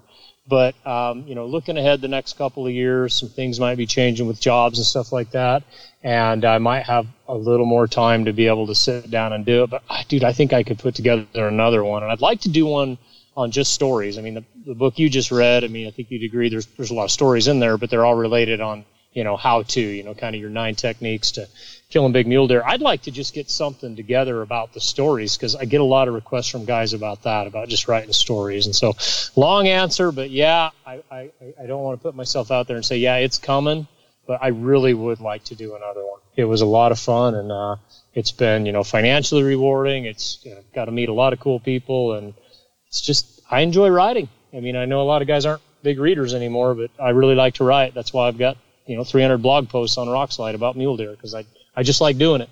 Gotcha. Well, on that note, um, and again, I feel your pain because I've been hounded to write one, and I've been working on one now for four years, and still, other than getting different data together and things like that, have not accomplished uh, much. I'm, I'm just, I don't have the work ethic to write one. I think you got the work ethic, dude. It's t- this is what it took me to be able to write a book. I had to have three uninterrupted hours a day, four to five days a week, where I could just lock myself in my living room. Kids were at school. Jody had stuff going on. Just it was just a perfect storm, and and then shut my damn phone off, um, which is freaking twice as crazy now as it used to be. That's I, th- I think Aaron, if you could find that dude, you could put something together. And if if you get close to doing it, if you have a rough outline of you know just put together your chapters, what you want to do, let me know, dude. I've, I've got a good editor. And once I hired my editor, yeah, it cost me a lot of money, but it was totally worth it in the sense of number one, the book paid for the editor in the first two months, three months of sales. Yours would probably take like 15 days to pay for the editor. And once I kind of had that, I mean, she wasn't, it was a lady, her name's Kelly Anderson. She wasn't hounding me, but she kept me focused. Like, hey, you got a chapter this week. You know, I'm working Friday. What are you going to have for me? That, that was as important as any work ethic is what I'm trying to say was just like, yeah, I got to get this done. And all of a sudden, dude, 45 days into it, I'm like, I can do this. This is, this is going to happen. So I, I'm just saying that's probably, if you could, if you could divorce yourself from the crazy and, and get that time, I think you'd be surprised how fast it came together. You, you know what I've been thinking about, and I shouldn't even say this on the, the podcast because it's, it hasn't really been done before was doing doing a kind of a podcast audiobook DVD where you know I have it uh, blueprinted out what I want in the book, but I, I talk about it, and then part of that is also you and I talking and you telling stories um, about your mule deer hunt or south or you know if you pick mm-hmm. pick right now let's say top five mule deer uh, killers that you know, and this is public land guys as well as dudes that have more money than you and I could put together in a in you know a year's time frame. Mm-hmm. If you were to pick five, who would they be right now? Archery and, and rifle. For just good mule deer hunters that are consistently punching tags on better than average animals. Yep, yep. Uh, can I include outfitters? Oh yeah, yeah, yeah. Because you know I think if you're a good outfitter, you're a good hunter. So uh, Greg Crow, Scotty Thompson, Travis Hobbs. Sorry, Travis, I said your name, buddy. You're out there now. Um, let's see what that. That's three. Um, I can't say his last name, but the guy that does all the big deer hunts on the Paunsaugunt, David Verosco. Verosco. Yep. Okay, and you know people can just say, "Oh yeah, well he's guiding on the Alton, and you know he's doing okay," but remember he had the he had a tag too a couple years ago, and he killed one of the flipping biggest deer that are out there. and a lot of those guys with money still go home empty-handed. Yeah, he so kills would, giant would, deer with Alex too. Verosco kills giant deer with my buddy Alex. yeah, so the dude knows what he's doing. Okay, so I got to get him out there. So I got Greg Crow, Scotty Thompson, Travis Hobbs, David. Uh, dude, obviously Jason Carter. I mean, you know, he's quasi outfitter, rider, owns Epic Hunts Pro- probably those guys right there. And out of that list right there, two of those guys, Scotty Thompson and Travis Hobbs. Travis is pissed right now. I guarantee, because I'm not supposed to say his name. Um, uh, dude, those guys, as far as I know, no outfitters. It's all DIY, all DIY. So, so, um, and, and you know, if I sat here and thought about it, I could probably think of, of a couple more. I mean, because there's some very very good deer hunters out there. And and part of part of what I what, what makes for a good deer hunter for me is not so. There's a guy here in town too that's that's this way. It's not so much how many big bucks they've killed; it's how many days they've hunted per big buck. Now, I always take that into consideration too, and I don't ever hear anybody talking about that because, like, yeah, I've killed a pile of them, but dude, you know that's all I've hunted. I am very inefficient I, am just self-admittedly for the number of days I've hunt, for the number I've killed. I look at some of these guys, dude. Like Scotty Thompson, dude, has already killed two top-end DIY bucks this year, and you know it's not that he just strolled out and did it, but I got more hunting days than he does, and he's already done done it twice, and I'll bet he does it again. Um, so, so some of it is I'm, I'm, including guys. That guy that lives in town here, his name is um, uh, uh, his first name is Lou. I better not say his last name. He's he's the opposite of social media. He th- he'll think that Antifa will come to his house and burn his house down if I if I say his name. But um, uh, dude, he just is kind of uh, I don't know, might hunt five ten days a year. He's always knocking down 170, 180s. Um, so, so, so some of that I take into consideration too. But th- that first five list that I named, those are the guys that are consistently knocking on 200s, knocking over 200s. And, and I put Greg Crow in there too because, you know, he, look at that buck he killed on the strip last year. And yeah, he hired an outfitter, but, you know, he still had to kill it. And then um, he killed another buck on the strip like six, eight years ago, maybe 10 years ago that was, that was right in there. I mean, the few tags that he's had himself, he's killed giants as well. And, and he's involved in the killing of, uh, a lot of deer that he's help, helping out. And so, what would you say all those people have in common, other than the deer part? Freaking hardcore love for mule deer, and they don't get discouraged when they don't get one. You know what else? They are not insta famous. That is vital. No. so. No. No, what, they're not. What I'm what I'm leading up to here, um, and I, I have talked with uh, a lot of different people about this. I, I'm not saying don't get info from me on survival and tech tips and tuning. That's my thing, right? I, I, I, I can get you out there and you can live in the woods forever. That's my deal. But you know, I'm not I'm not going to be uh, on the uh, on a list of giant buck killers because well, when I suck at trophy hunting, you got to pick if you're getting info from guys you know, you want to kind of pick it in, in, in some of the social media, the more, and I'm not, this isn't a, a shit talking thing. It's just for something for people to think about. Yeah, most of the, there's a few out there that are on social media. Uh, Kip Fowler, great bow hunter, shoots giant deer. Oh, I should have put him in there too. Yeah. Yep, Kip's a great guy. Uh, you're you're another guy. Duplan does good. Um, Duplan, yep. You know, there's a lot of guys. Well, and my buddy Alex, right? He's not killing a lot of deer. He's he's a, he's an outfitter and a guide but he's on giant deer every year out east and, and, and multiple other animals. And so my, my thing that, you know, when you're getting info from, from some of the different people online, you know, you, you can get pretty famous online without doing a whole, whole lot. I try to stay in my wheelhouse because I'm a shitty trophy hunter. I'm good at killing stuff, but you know, to get out there day in day out and put these animals on the ground that are giant – you have to have the skill set. You have to have everything. You have to have everything I've got. Plus, you have to have the patience and the mindset to pass up animals. There aren't very many people like that. I, I mean, pick hundred hunters out there. There wouldn't even be one percentage wise that can do that. I mean, guys that can hold out, much like yourself. You've got to be one. You got to have your crap together, animal behavior, you know, the whole nine, glassing. You also have to have the ability to not shoot. And that's one of the toughest things for people to do. Seven days into a hunt, how many people can pass a legit 165 inch 4x4 four year old deer many.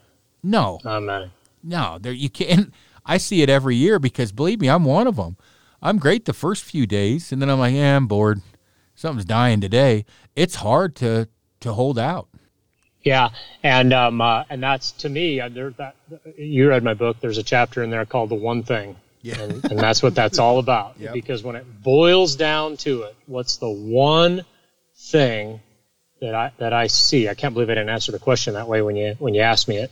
Um, what those guys had in common, but the one thing they all have in common boils down at the end of the day is their ability to pass up lesser animals. They have to because I don't care how good of a hunter you are. Just the odds are there's not very many big bucks in the area, so you you're not going to see the big buck first. So you, you got to be able to pass them up. That's why I wrote a whole chapter on it.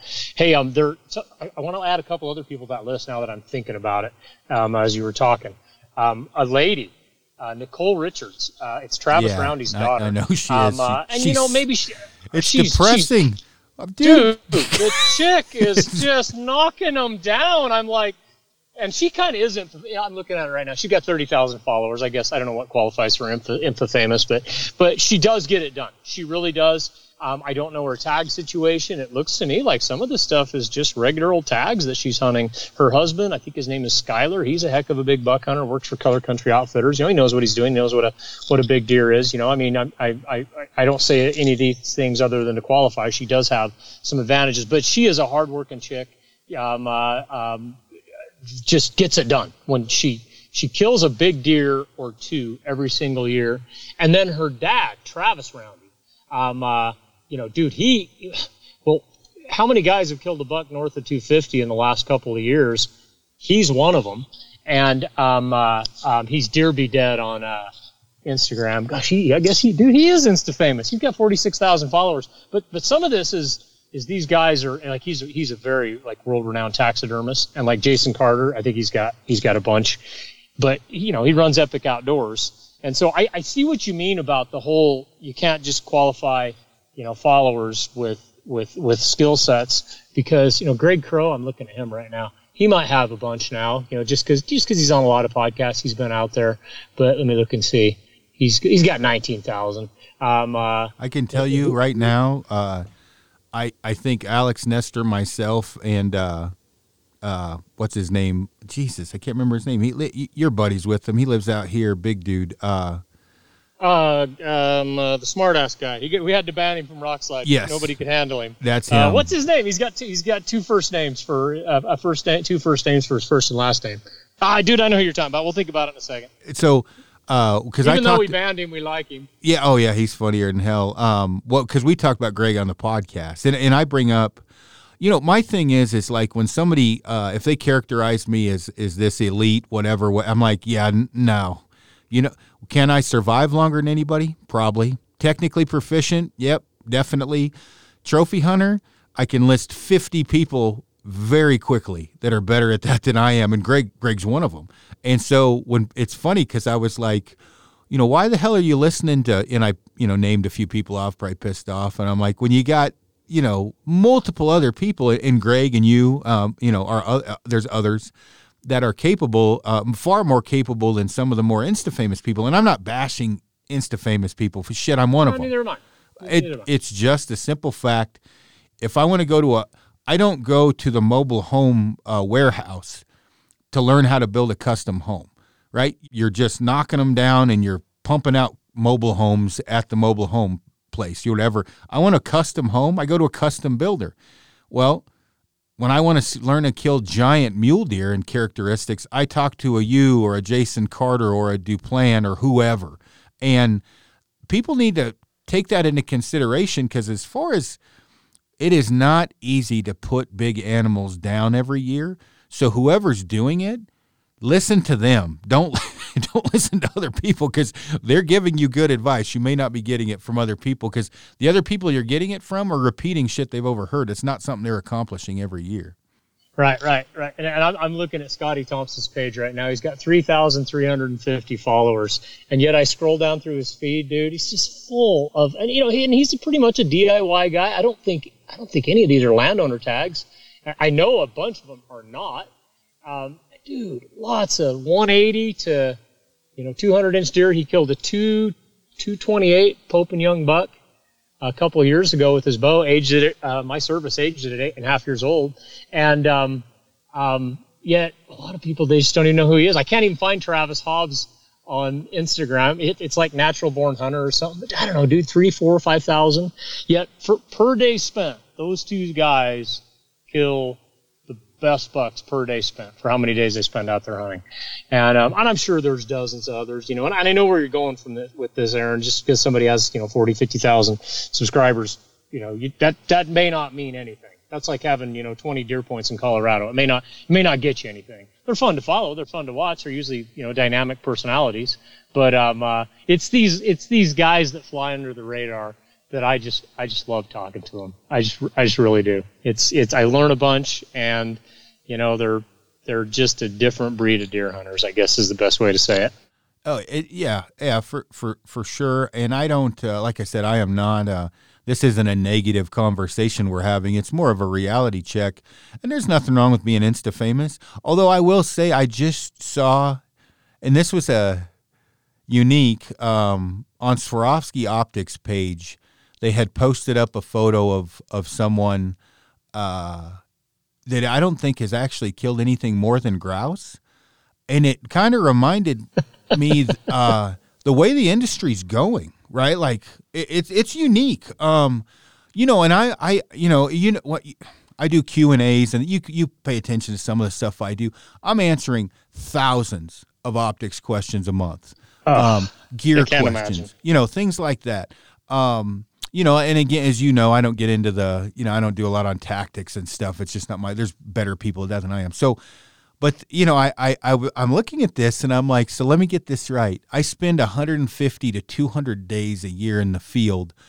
I shot last year, I don't know, 70 some animals, including you know white-tailed does or whatever, which isn't anything spectacular, but I got a good, you know, I, I got a decent background of what's going on in the hunting and you know you more animals under your belt in one year than I've killed in my life. Well, I just was like, huh, that's crazy. She's she's killed two grouse. She's on Swarovski's page. Obviously, you and I are doing something wrong. Um, you know, it's just it's the way the I industry's going. Is the guys that don't know that, and then they look on social media and they see these highlight reels that, are you know nothing against killing grouse, not not at all. I'm just saying that it, it makes it hard to know kind of who to follow and who to listen to if you're trying to become a better deer hunter, sheep hunter. You know, I, I think if you're a sheep hunter, you need to follow Mike Duplan. I mean, the guy, whether he kills it himself, I mean, he's in on a, a big ram or two every single year. But a lot of guys don't know that because you know you get uh, you get deceived by the blue check mark by somebody's name. And and and uh, anyways, I, I, I don't want to turn it into an insta bash either. It's just it's just kind of funny. So oh, um, Duplan uh, was fucking with me yesterday. He called Alex or the day before, and I think he called me Mister Quantity, not Quality. Uh, which Mike and I get along, you know, whatever. But I'm, you know, I, I, I, you know, and again, Mike has changed a bit. He used to make fun of recurve uh, compound guys a bit, and he's, he's, you know, we all bit, grow up. Yeah, he's lightened up, and you know, in, in one hand, I'm like, well, you know, you think about it, what, really, what Mike isn't the pinnacle of fitness, right? I mean, he's not a tub of lard by any means, but he's certainly not rocking six pack abs. Uh, but he can get around, right? He's he yep, can get absolutely. out there. Absolutely, and I try to tell people, I'm like, look, being in shape is great. And I've never heard a chick come up and say, man, I wish your chest was smaller, right? Nothing wrong with having some muscle on you. but when it comes to hunting, discipline, patience, animal behavior, things like that, that's going to put an animal on the ground because I may be able to get to the top of a mountain, let's say three times faster than Mike. But if I shoot the first four year old four point that walks by, eh, doesn't really mm-hmm. do any good as far as trophy hunting where right. michael sit there a week or you and wait for you know the the 180 190 inch deer. And and when people are asking me these questions this is why i'm talking about all this is you got to have the total package. You got to have a certain level of fitness. Got to be able to glass animal behavior. Scoring's another thing. Like i mean how many people do you know actually know how to score when you on you know social media everything that truly know how to score a mule deer probably down in the five or ten percent range of actually people hunting mule deer. Not very many. No, not very many. Because part of it is is you just don't get an opportunity to see big animals in the field enough to get really good at it. And, and dude, I, I, think I've mentioned in my book, I'm not all that good at scoring. I'm a little disappointed in my scoring ability for how many years I've been hunting mule deer, you know. And um, but you know, part of it is is big is big, and like you mentioned that three by four being you know 30 wide. Oh, that's big to me. I don't care if he scores 162 or not you know, and so I've I've kind of let my scoring skills go by the wayside. But but I agree with you. A lot a lot, a lot of people aren't aren't, uh, aren't aren't very good at that. Hey, you were talking about Duplan. If you read my book, dude, you should take the time to read the stuff he wrote in the the Edge, that book. Dude, that that's a good book, man. And man, I recommend that for people. And you know, Mike put a lot of work into that. Um, and uh, just just there's some good stuff in there, you know, from a guy that you know Mike's multi species hunter, but he's done pretty good on big mule deer. Plus his photography stuff just got him around. You know, you talk about animal behavior a lot. All his photography stuff. I mean, you couldn't pick up a copy of Trophy Hunter in the '90s without you know Mike's Mike's bucks being on the on the cover. You know, and these are live bucks. Um, may have may have had some dead bucks too, but but good book. That was a good read. Gotcha. You know what? I probably won't read that book at a general principle of my anger towards David Long. Uh, so probably not going to read it, but I'm not and do not lump Robby Denning into anything I just said. That is me totally. Um, But I uh, I'm still frustrated at David myself. I think you guys patched it up. Did he did he come back into the scene again? Yeah, he's hunting deer again this year, and you know, dude, I, I, I have uh, I have a, a certain loyalty to David because I wouldn't be talking to you if it wasn't for David, and I wouldn't be part of Rokslide if it wasn't for David. But at, at the same time, I understand your beef totally, and you know, I, I see both sides of it, and I understand why you're where you're at. So maybe if you read the book, you can just read Mike's chapters. Yeah, there you go. uh, I like Mike. He, he he's a, we have him on the podcast frequently. He he he's. A oh, fun, I listen to him. Yeah, he's a funny dude. Um, I'm gonna have to get him back down soon. He shot that big uh that big ram. Um, you know, re- old ram yes. recently, mm-hmm. and, yeah. and and Mike, um, you know, he's uh, he's not you, you know when you when you talk to him, he's not like braggadocious or whatever you want to call it. He's not a bragger. He's just, yep, this is what I did. You know what I mean? He's, he's not confident. Yeah, he's he's, he's confident, confident, but he's not. He knows what he's done. Arrogant. Yeah. Well, and we it's good to make fun of each other because uh, you know he'll say something and I'll be like, oh, you want to go race up the mountain there? Tons of fun. And then he'll be like, I don't know, you're only going to shoot a forked horn when you get to the top. So it's a good, you know. relationship. It's a good balance. He's funnier than crap. I know. I know what you mean, man. He's some of his some of his stuff when he used to post on Monster Muleys was friggin' hilarious. Real dry sense of humor, and you know, he can call people out without people realizing they're being called out. It, it's funny. And I just remembered that other guy's name, Drummond Lindsay. Yeah, Drummond. who you were talking about? Yep, yeah, Drummond. Dude, I, I, am going to say it right here. I think Drummond Lindsay and Mike Duplan – dude, they need to, I don't know, push up contest, um, you know, WWF match or something. those are two of the biggest, those are the kind of dudes. My, my wife laughs because whenever I'm like somewhere, I, I don't even notice I do this. You know, I'm not a very big guy, you know, 175 pounds, uh, five foot nine and shrinking. So my wife's like, whenever I'm around really big dudes, and I, you know, I'm talking six five, six four, 240, 280 guys. She's like, honey, your whole demeanor changes like you hold the door for these guys. You act like you're scared. I'm like, really? Fuck, I didn't even notice that. And uh, man, whenever I'm talking to Duplan or, or or Drummond, I'm like, these are big freaking men. Oh so yeah. So I'm calling you guys out. Uh, it would be a YouTube sensation, even if it was just a, a mock video. You guys need to go out. I know at least arm wrestle. Yeah. Oh, for yeah, without a doubt, and it's funny because they're both funnier than hell. Like uh, both both Duplan and Drummond. Um, he was giving me, although he messaged me other day. Uh, I had uh, Doyle Moss on the podcast, and we were making fun of uh, Drummond because he was taking photos out in the arsenal and acting yeah, like they were right. public land. And Drummond messaged me. He's like, "I've only done that a couple times, you know, whatever." But Drummond's cool as shit. I like Drummond. Dude, He's a dude, hell of a he is, and, and you're like the only reason we banned him from Rokslide is people just couldn't handle his his jabbing and his sense of humor. He wasn't way out of bounds, but when I open up my inbox every day and it's like, hey, this guy said this, this guy's making fun of my post, this guy made fun of me because I picked up shed antlers on the winter range. Even though I could go in and read the post, I'm like, he's just poking around. It's not a big deal. Unfortunately, that's the problem with forums and, and the written word. People can't tell when you're when you're just joking, and, and maybe sometimes he wasn't either. But that that was really the only reason we let him go. But I, I really enjoy the guy, and I think I even like invited him back at the expo a couple of years ago, and he's like, "Nah, it's all right. I caused more trouble than I'm worth." And uh, but that that's what if you if you wonder why he got banned, that that was all it was. Is you can't really be a smartass on the internet because people don't know how to take it. Yeah, no, and they they don't, and I A lot of things too, and, and and you you know being one of the owners of Rokslide, one of the issues that that that I have, or not not issues, one of the reasons it's hard for me to get on there is if I post something, it's not something I want to argue about. I, am posting it to benefit uh, someone uh, just with, with general knowledge, especially when it comes to gear or survival or whatever. Um, and I got to a point where I'm like, man, I'm sucking up way too much of my time to argue with some dude back east that spent seven days in the field uh, a year, you know, or whatever. And nothing wrong with that. I'm just like, you know what? I can get info out more easily on a podcast and people can listen in if they choose so. And, and I don't have to deal with as much. And I'm still, you know, helping guys out. And as you know, it is very rewarding uh, to get you know hundreds and thousands of thank yous of man I couldn't have got this done without listening to your right. podcast shortening the learning curve. And I, I, I definitely like the podcast thing you know better. And I you know Rokslide's a great resource. I just um I just don't want to get on there and argue. It, it's like what we were talking about a while ago. It's like having the new guy in camp that won't quit asking questions and it just it becomes a time vortex. You know what i mean instead of just sitting back and reading and learning uh, uh, uh, uh you know because it, it I, know what you mean. When you put stuff up it may not even be that people are arguing with you. Like a guy could say well aaron I, I'm, I'm surprised that you passed up all these elk. I thought you were going to shoot any elk. Well he doesn't know the background of what's going on this year.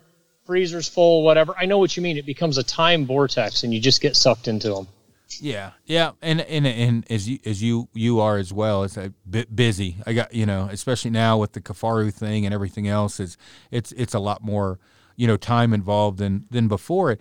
But if if someone truly wants help, uh, man, I love getting guys in the you know in in the woods. I mean, there's not especially you know getting them to be successful.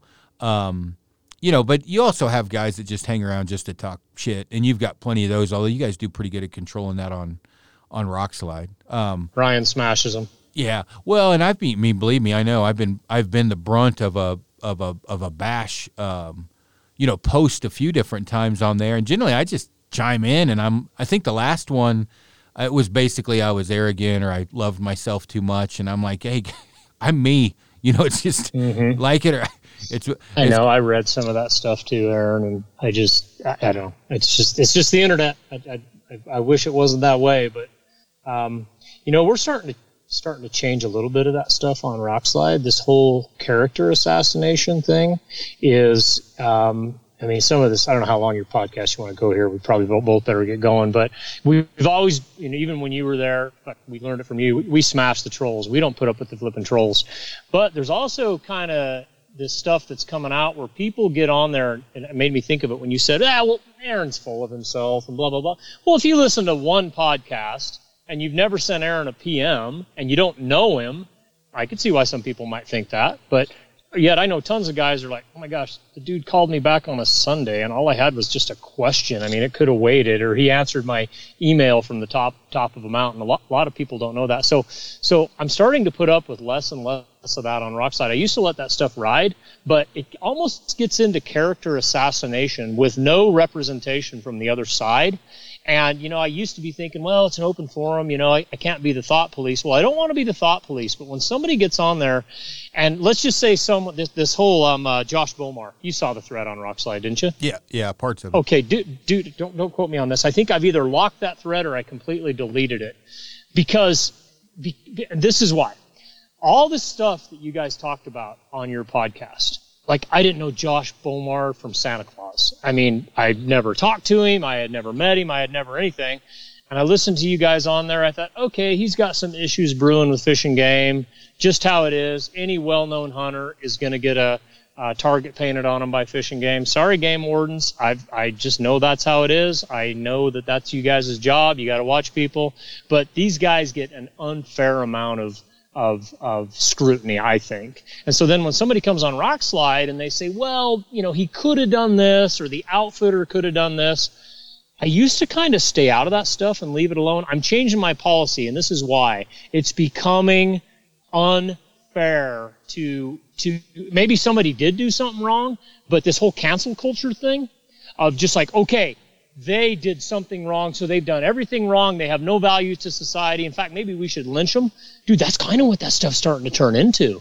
And so we're we're just deleting it even, and I'm sending the guys PM saying, you know what, you might be right, but you know he hasn't been convicted, and I'm not even talking Well, about Bowmar. I'm just talking about in let- general. Let me talk about Bowmar and Rokslide. Um, so, and I hope the guys listening to this, some chucklehead from Montana who's an ex game warden messages me bitching about Brian Martin and Josh Bowmar. Now, the Brian Martin podcast we didn't mean to post and we deleted it. But with Josh Bowmar, Josh Bowmar has not been convicted of anything. Nothing. And I believe Josh Bowmar is guilty. I don't think he I don't think he did anything wrong and I know Josh, I know his lawyer and I know the story. This guy, after that thread, months later, when the game wardens are about to um, press charges, whatever you want to call it, he messages me. Now, what kind of life does this guy lead to message me months after to make sure I know that something has been, they have charged Josh Bowmar with something. And he, he, after 30 years of being a game warden, I know some things. I'm like, yeah, uh, all right, dude, you know, fair enough. But he's still not guilty and it's like you know what if he's if he's if he's guilty before proven innocent rather than innocent before proven guilty uh-huh. one of the charges they charged him for was there was a photo of a gun in the truck when they went out to finish his mule deer off and they're trying to charge him for finish his mule off mule deer off with a gun because there because was a, of a picture because it was in the picture now mm-hmm. am i saying josh bowmar farts gold no we, we none of but He's a friend of mine. I think he's innocent. And I, it's like, you know what? If you're doing nothing but trolling Rokslide to make sure I know that something happened, you've got psychological issues, dude. You need a hug. You need to talk to your mommy. You need to do something because you have too much time on your hands. Think about it. How many rules have you broken over the last 20 years that you didn't even know you broke or oh, were dude, about to? I have done it. I have done it. And I'll be the first to admit it. I've even blogged on it. I have um, accidentally and in my way younger years, like 25 years ago, purposely broke fish and game laws. But in the last 10 years, dude, I've broke a couple on accident. I mean, that stuff can happen. Oh yeah. Dennis Lynch used to say it on in, in Christensen's Hunting Illustrated. He used to he used to put it in his column. If you are hunting or fishing, you are probably breaking a law. And I, the more I thought about that, I thought, you know what? Yeah, and he's not just being anti-game warden. I'm not anti-game warden. I love fishing game. I mean, that's not what this is about. But man, there are so many laws. You know, barbed hooks and like the, what I got a ticket for in 2003 was they changed what they designated as a trailhead, and yeah, it was in some press release in the Post Register that I missed. And I drove in on a two-track that I had been driving in for 20 years. Well, they had designated that the trail, and then moved the trailhead up to the main road. But the sign was on the side of the road and it didn't it did it just said uh, uh, no driving beyond trailhead. I thought oh yeah the trailhead's up at the end of this two track road. Frick dude i broke that law. I paid my $150 fine. I didn't i didn't argue with the guy. Dude if that happened now oh my gosh people would you know they want to boycott your blog. They want to you know the, the whole cancel culture thing. And, and and and and i just i don't want to be part of the problem. I'm not here to stick up for guys that have broken the law. But i also i think that some guys can make a mistake and they can come back from it, and we need to give them that room. And to expect these hunting what so-called celebrities, and he must not be too much of a celebrity because I didn't even know who Josh Bowmar was. To let's just say he he's guilty, he pays his fines, whatever, and you know loses hunting privileges for whatever the judge decides. Um, I am not against that guy being able to hunt again if if if if he paid his debt to society, and I know, dude, there's guys getting fired up right now. No, no, no, no, come on, these guys are they're scamming people, and I'm like, we all make mistakes, and we better be pretty flipping careful, you know, about casting the first stone here. And so, I mean, trying to relate this back to Rokslide, that I'm putting up with less and less of that on Rokslide when people get on, even with known facts and this whole character assassination thing. And like Ryan says, he goes, "Oh, that, that's what Facebook's for. That's not what Rokslide's for." And so, you know, just just putting that out there that we're going to put up with less and less of that on Rokslide because you can say anything you want about anybody these days. That's the problem. And unless somebody wants to get on there, and like you said, Aaron, it's a great big time suck and defend themselves. It, it just it just ends up one sided. Well, and I think I told you, and we don't need to get into the one where the the, the specific dude was bashing me because I, I, can't even remember why, but it was um we had his IP address, and I was like, yeah, dude, like Robby, this is targeted, like he's doing this on purpose. If someone, yeah, I remember. you know, whatever. But I and I don't, I got thick. I don't really. I mean, it is what it is. I'm used to it now, but.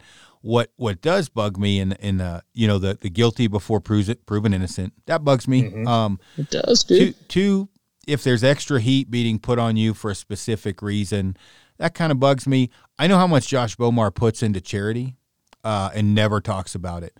I know how mm-hmm. much he's he's done for different uh, part, you know, underprivileged kids, you know, that no one knows about. Is he perfect? No, he's not perfect. But Jesus, if you're, I mean, literally, they were throwing rocks at him before the rope was even tight in the courtyard. Mm-hmm. And I'm like, he didn't even get charged. He hasn't even done anything wrong technically yet. And so, and, and this is just Josh. And the guy, the, the game warden from Montana, which I'm sure you're going to listen to this, man, if you're hoping a guy gets pinched, you are fucking wrong. Because if you're praying a guy gets pinched to make you look better, I don't, I do not like that. I don't, I don't think that's fair. Like, I think everybody should get a fair shake. Now, if you're wrong, yeah, of course, you know, serve your time, do your shit, you know, whatever.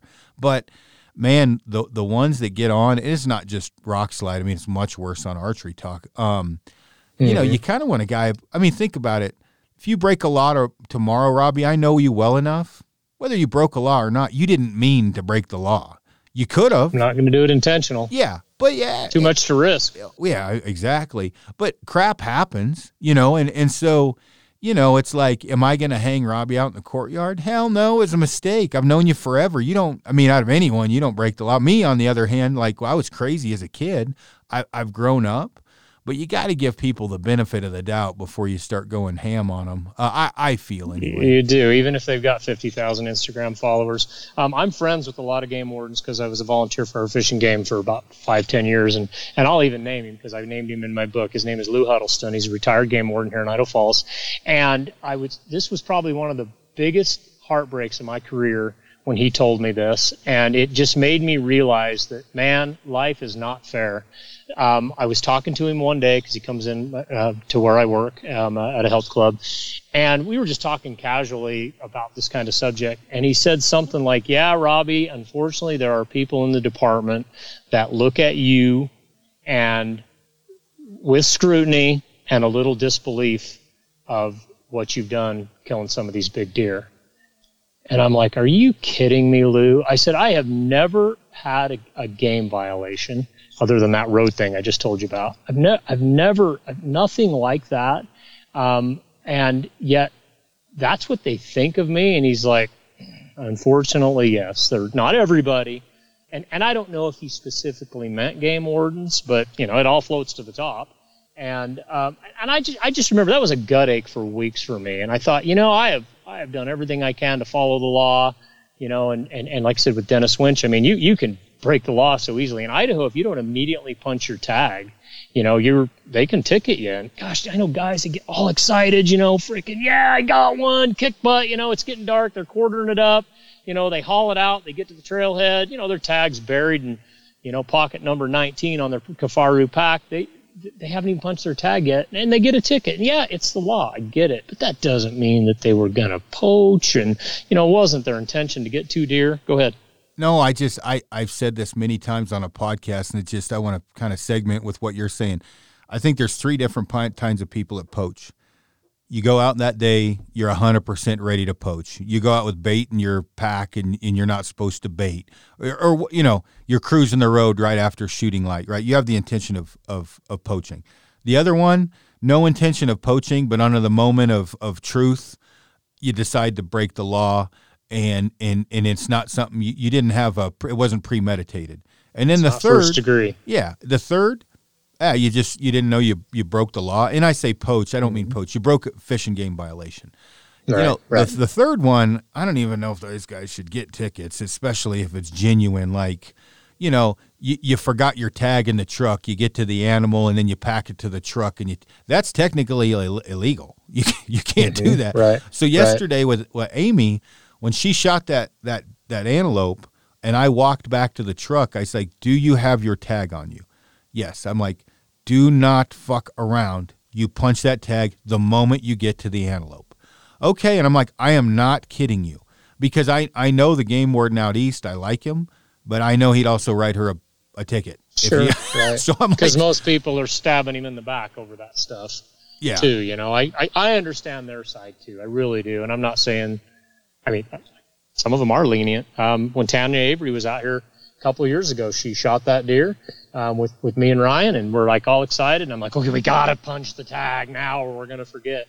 And um, digging around in her pack, she's like, oh man, I changed my pack this morning. I I don't know. She took her backpack, not her day pack. I don't remember. She's like, it's back at camp. I'm like, oh crap. So I called the game warden. I got him on speed dial. When you're an outfitter, you do because you know there's going to be problems. And I explained it to him, and he was very cool. He's like, I could still ticket you if that buck hits the main road. You know, you are it, it, it shows intent that you're leaving the area. He says, but because you called, no problem. Just get get the tag on there because otherwise I got to drive you know three hours around the mountain to camp, get the tag, drive back, hike back in. So I don't want to say that they're not. They're, they're fair. They're very fair. Oh, but oh, I just don't want to give them the chance. No, no, dude, it'll it'll ruin your life. It'll ruin your life, and you know, and I, I don't want to throw them all into the same to the same uh, tub here and say, oh, yeah, they're all out to get you. They're not. I'm not saying that at all. Um, but when Lou Huddleston told me that about there's people that are, you know, really scrutinizing me, they don't trust me, I'm like, well, maybe it's not even their fault. They're just so used to people being poachers that get big animals. I don't know. But it's still like, what a gut ache. You know, you got to be thinking about that stuff all the time. And, and I just want to, and I'll end it with this. I just want to make sure Rokslide doesn't turn into um, part of that problem. You know, because um, I mean, Aaron, you could do something wrong tomorrow, dude, and, and and and totally on accident. You could, you know, lose your tag and think, oh man, I've only got 150 yards to go to the truck. I'm just going to get it over there, and and boom, you're busted. You know, should you lose your hunting rights for 10 years and use your business? No, I don't agree. Yeah, you got to pay your fine. You got to, you know, if it's a penalty for a year of not hunting, okay, man, suck it up, bud. You screwed up. But the, all of a sudden it taints your character. No way. Go no, I, I agree. No, I just say, and here's the problem. I will because I'm human. I am going to do something wrong, whether I want to or not. At what level? Who knows? But you hunt multiple states. I can't remember all that shit. I'm good about calling right. now. I always call mm-hmm. if I got a question. Mm-hmm. I call. Well, mm-hmm. the buck I shot, we tagged it immediately this couple days ago. I put the when we were driving back, it was super windy. We didn't have tape. You're supposed to keep the you know the the tag on the carcass. Well, uh-huh. buck's in the back of the truck. I've got it filled out. I know there's le- they'll say, "Hey, keep it in your pocket until." So my dumbass puts it in the center console on top, puts my chew can over it we're only going like 400 yards to over, or maybe a little bit more than that. And and Alex has tape, so we're just gonna tape it up on the horn. It blew away. Thank God we found it. But n- now I'm like, do I call Logan? Right, he's a, one of the game wardens out there, uh, and I'm like, should I just call him and and you know say, hey, dude, the tag blew away. Like, what, what do I do? And then I'm like, okay, before I start calling anyone, fan out and we actually found it in the pucker brush, um, you know, in the tumbleweed. It blew out the truck and then landed by the fence line. And by a miracle, we found it. Technically, though, at that time, your only chance choice is to call the game warden if you've lost it. But some guys might think, ah, I've got the upper half. They aren't going to care. I can, mm. you know mm. what? Yeah, call. Oh, they care. Call. Yes, definitely call. I agree. Um, I've actually had very good luck because I've had other situations. I just told you about the one with Tanya. I've had other situations where I've just called and worked things out, and you will you will always hold the cards. It doesn't mean you won't get in trouble, but you will always hold the cards if you get ahead of it. And I totally believe that. And I have friends that are like, "No way, man, they're crooked." I'm like, "Yeah, but still, let's get ahead of them." I, I don't. Know, let's I don't, be transparent. Logan's pretty freaking cool. I don't know that he's crooked. He's definitely by the book. Like I wouldn't want to fuck around and push him right as far as what I can get away with, but I think he would have been pretty cool. Uh, understanding. I mean, we had 50 mile an hour winds.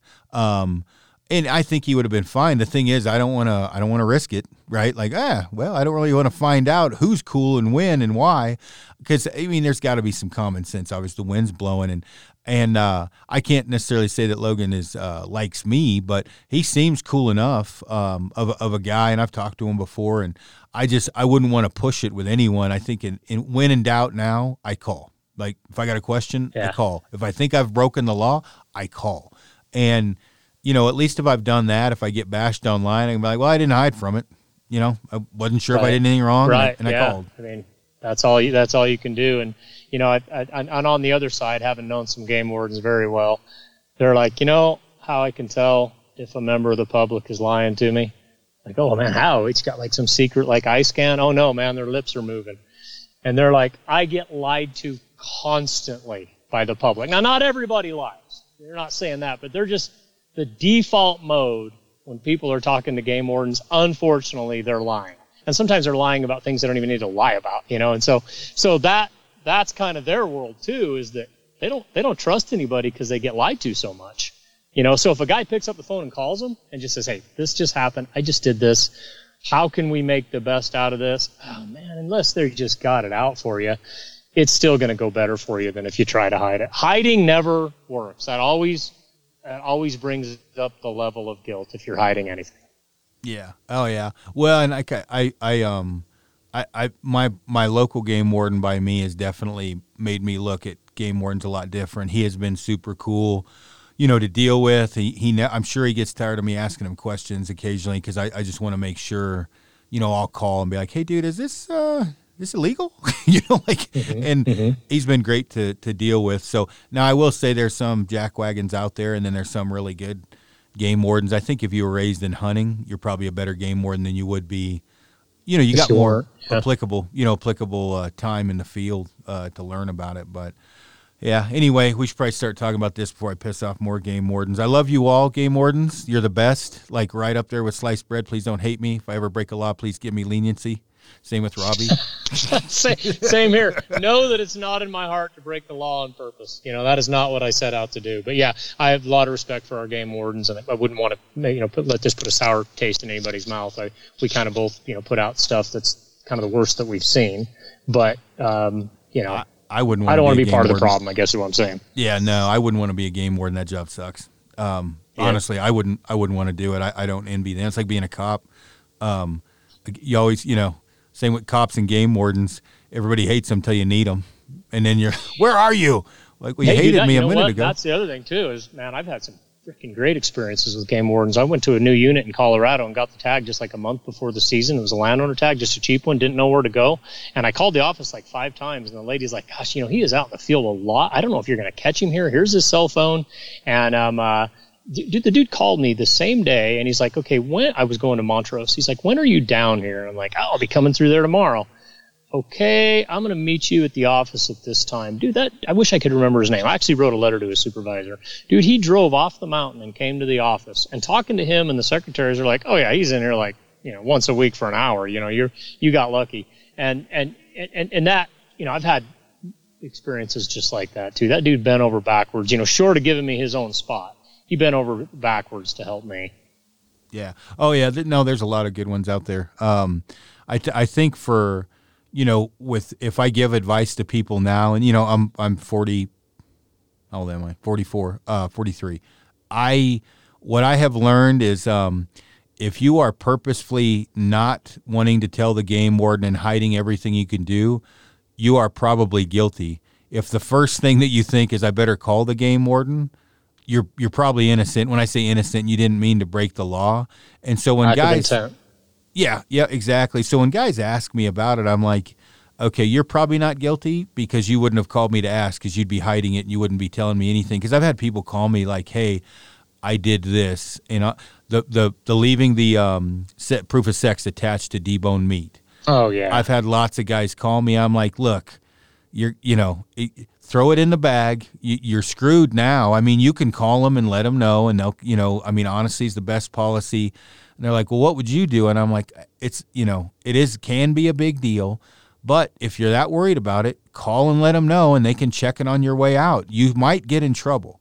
But if you're honest about it, it's better than be driving down the road, them pulling you over, and then they're like, hey, you know, the proof of sex not attached. It, it's not like that in every state. So in Colorado, people aren't used to that. Yeah, I'm glad you bring that up because that's a common one here in any antlered hunt. It, ha- it, it can't be just laying in the bag it has to be naturally attached. And, oh man, that's like one Havalon slip away from from breaking the law. I mean, it, it's hard on a you know if you're trying to leave the bag attached and you're not paying attention, you know that that's an easy one to do. But it, but again, nothing a simple phone call is not going to at least lower the degree of punishment either to zero or to, to maybe just a warning or worst case scenario the judge is going to go easy on you. But I would much rather have the guy on the phone than pulling up to the impromptu check station going, "Oh crap," you know, and then and then then you're guilty. They caught you. Yeah, no, there's no no doubt. But well, man, we've been on over two hours, and I told you it'd only be an crap. hour, so I, I am gonna get fired, dude. I thought you were a boss. Well, sort of, but all bosses have bosses, so. You're right. No, it was it, it, you, you, enjoyable I, two hours. Uh, yeah, I was good. I'm glad. I'm glad we were able to to shoot the shoot the crap and and talk. Um, well, good luck on everything uh, you've got going on for the rest of the season, and definitely check out uh, Robby's book. Robby, where they, where can they find that? The whole the whole nine yards. Amazon's the easiest. Just type in "hunting big mule deer" Robby Denning, it'll come up. But if you want a signed copy, some guys do. You can just go to the rock, slide uh, and and it's in our store. Um, but Amazon can have you one in like two or three days, and it is available on Kindle.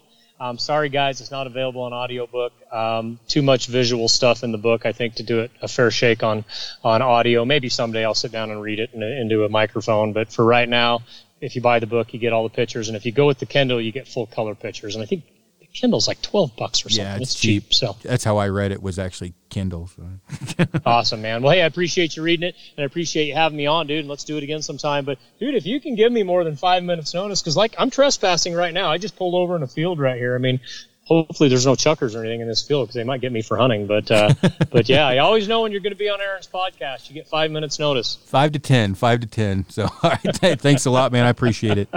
Later. Yep. Take it easy.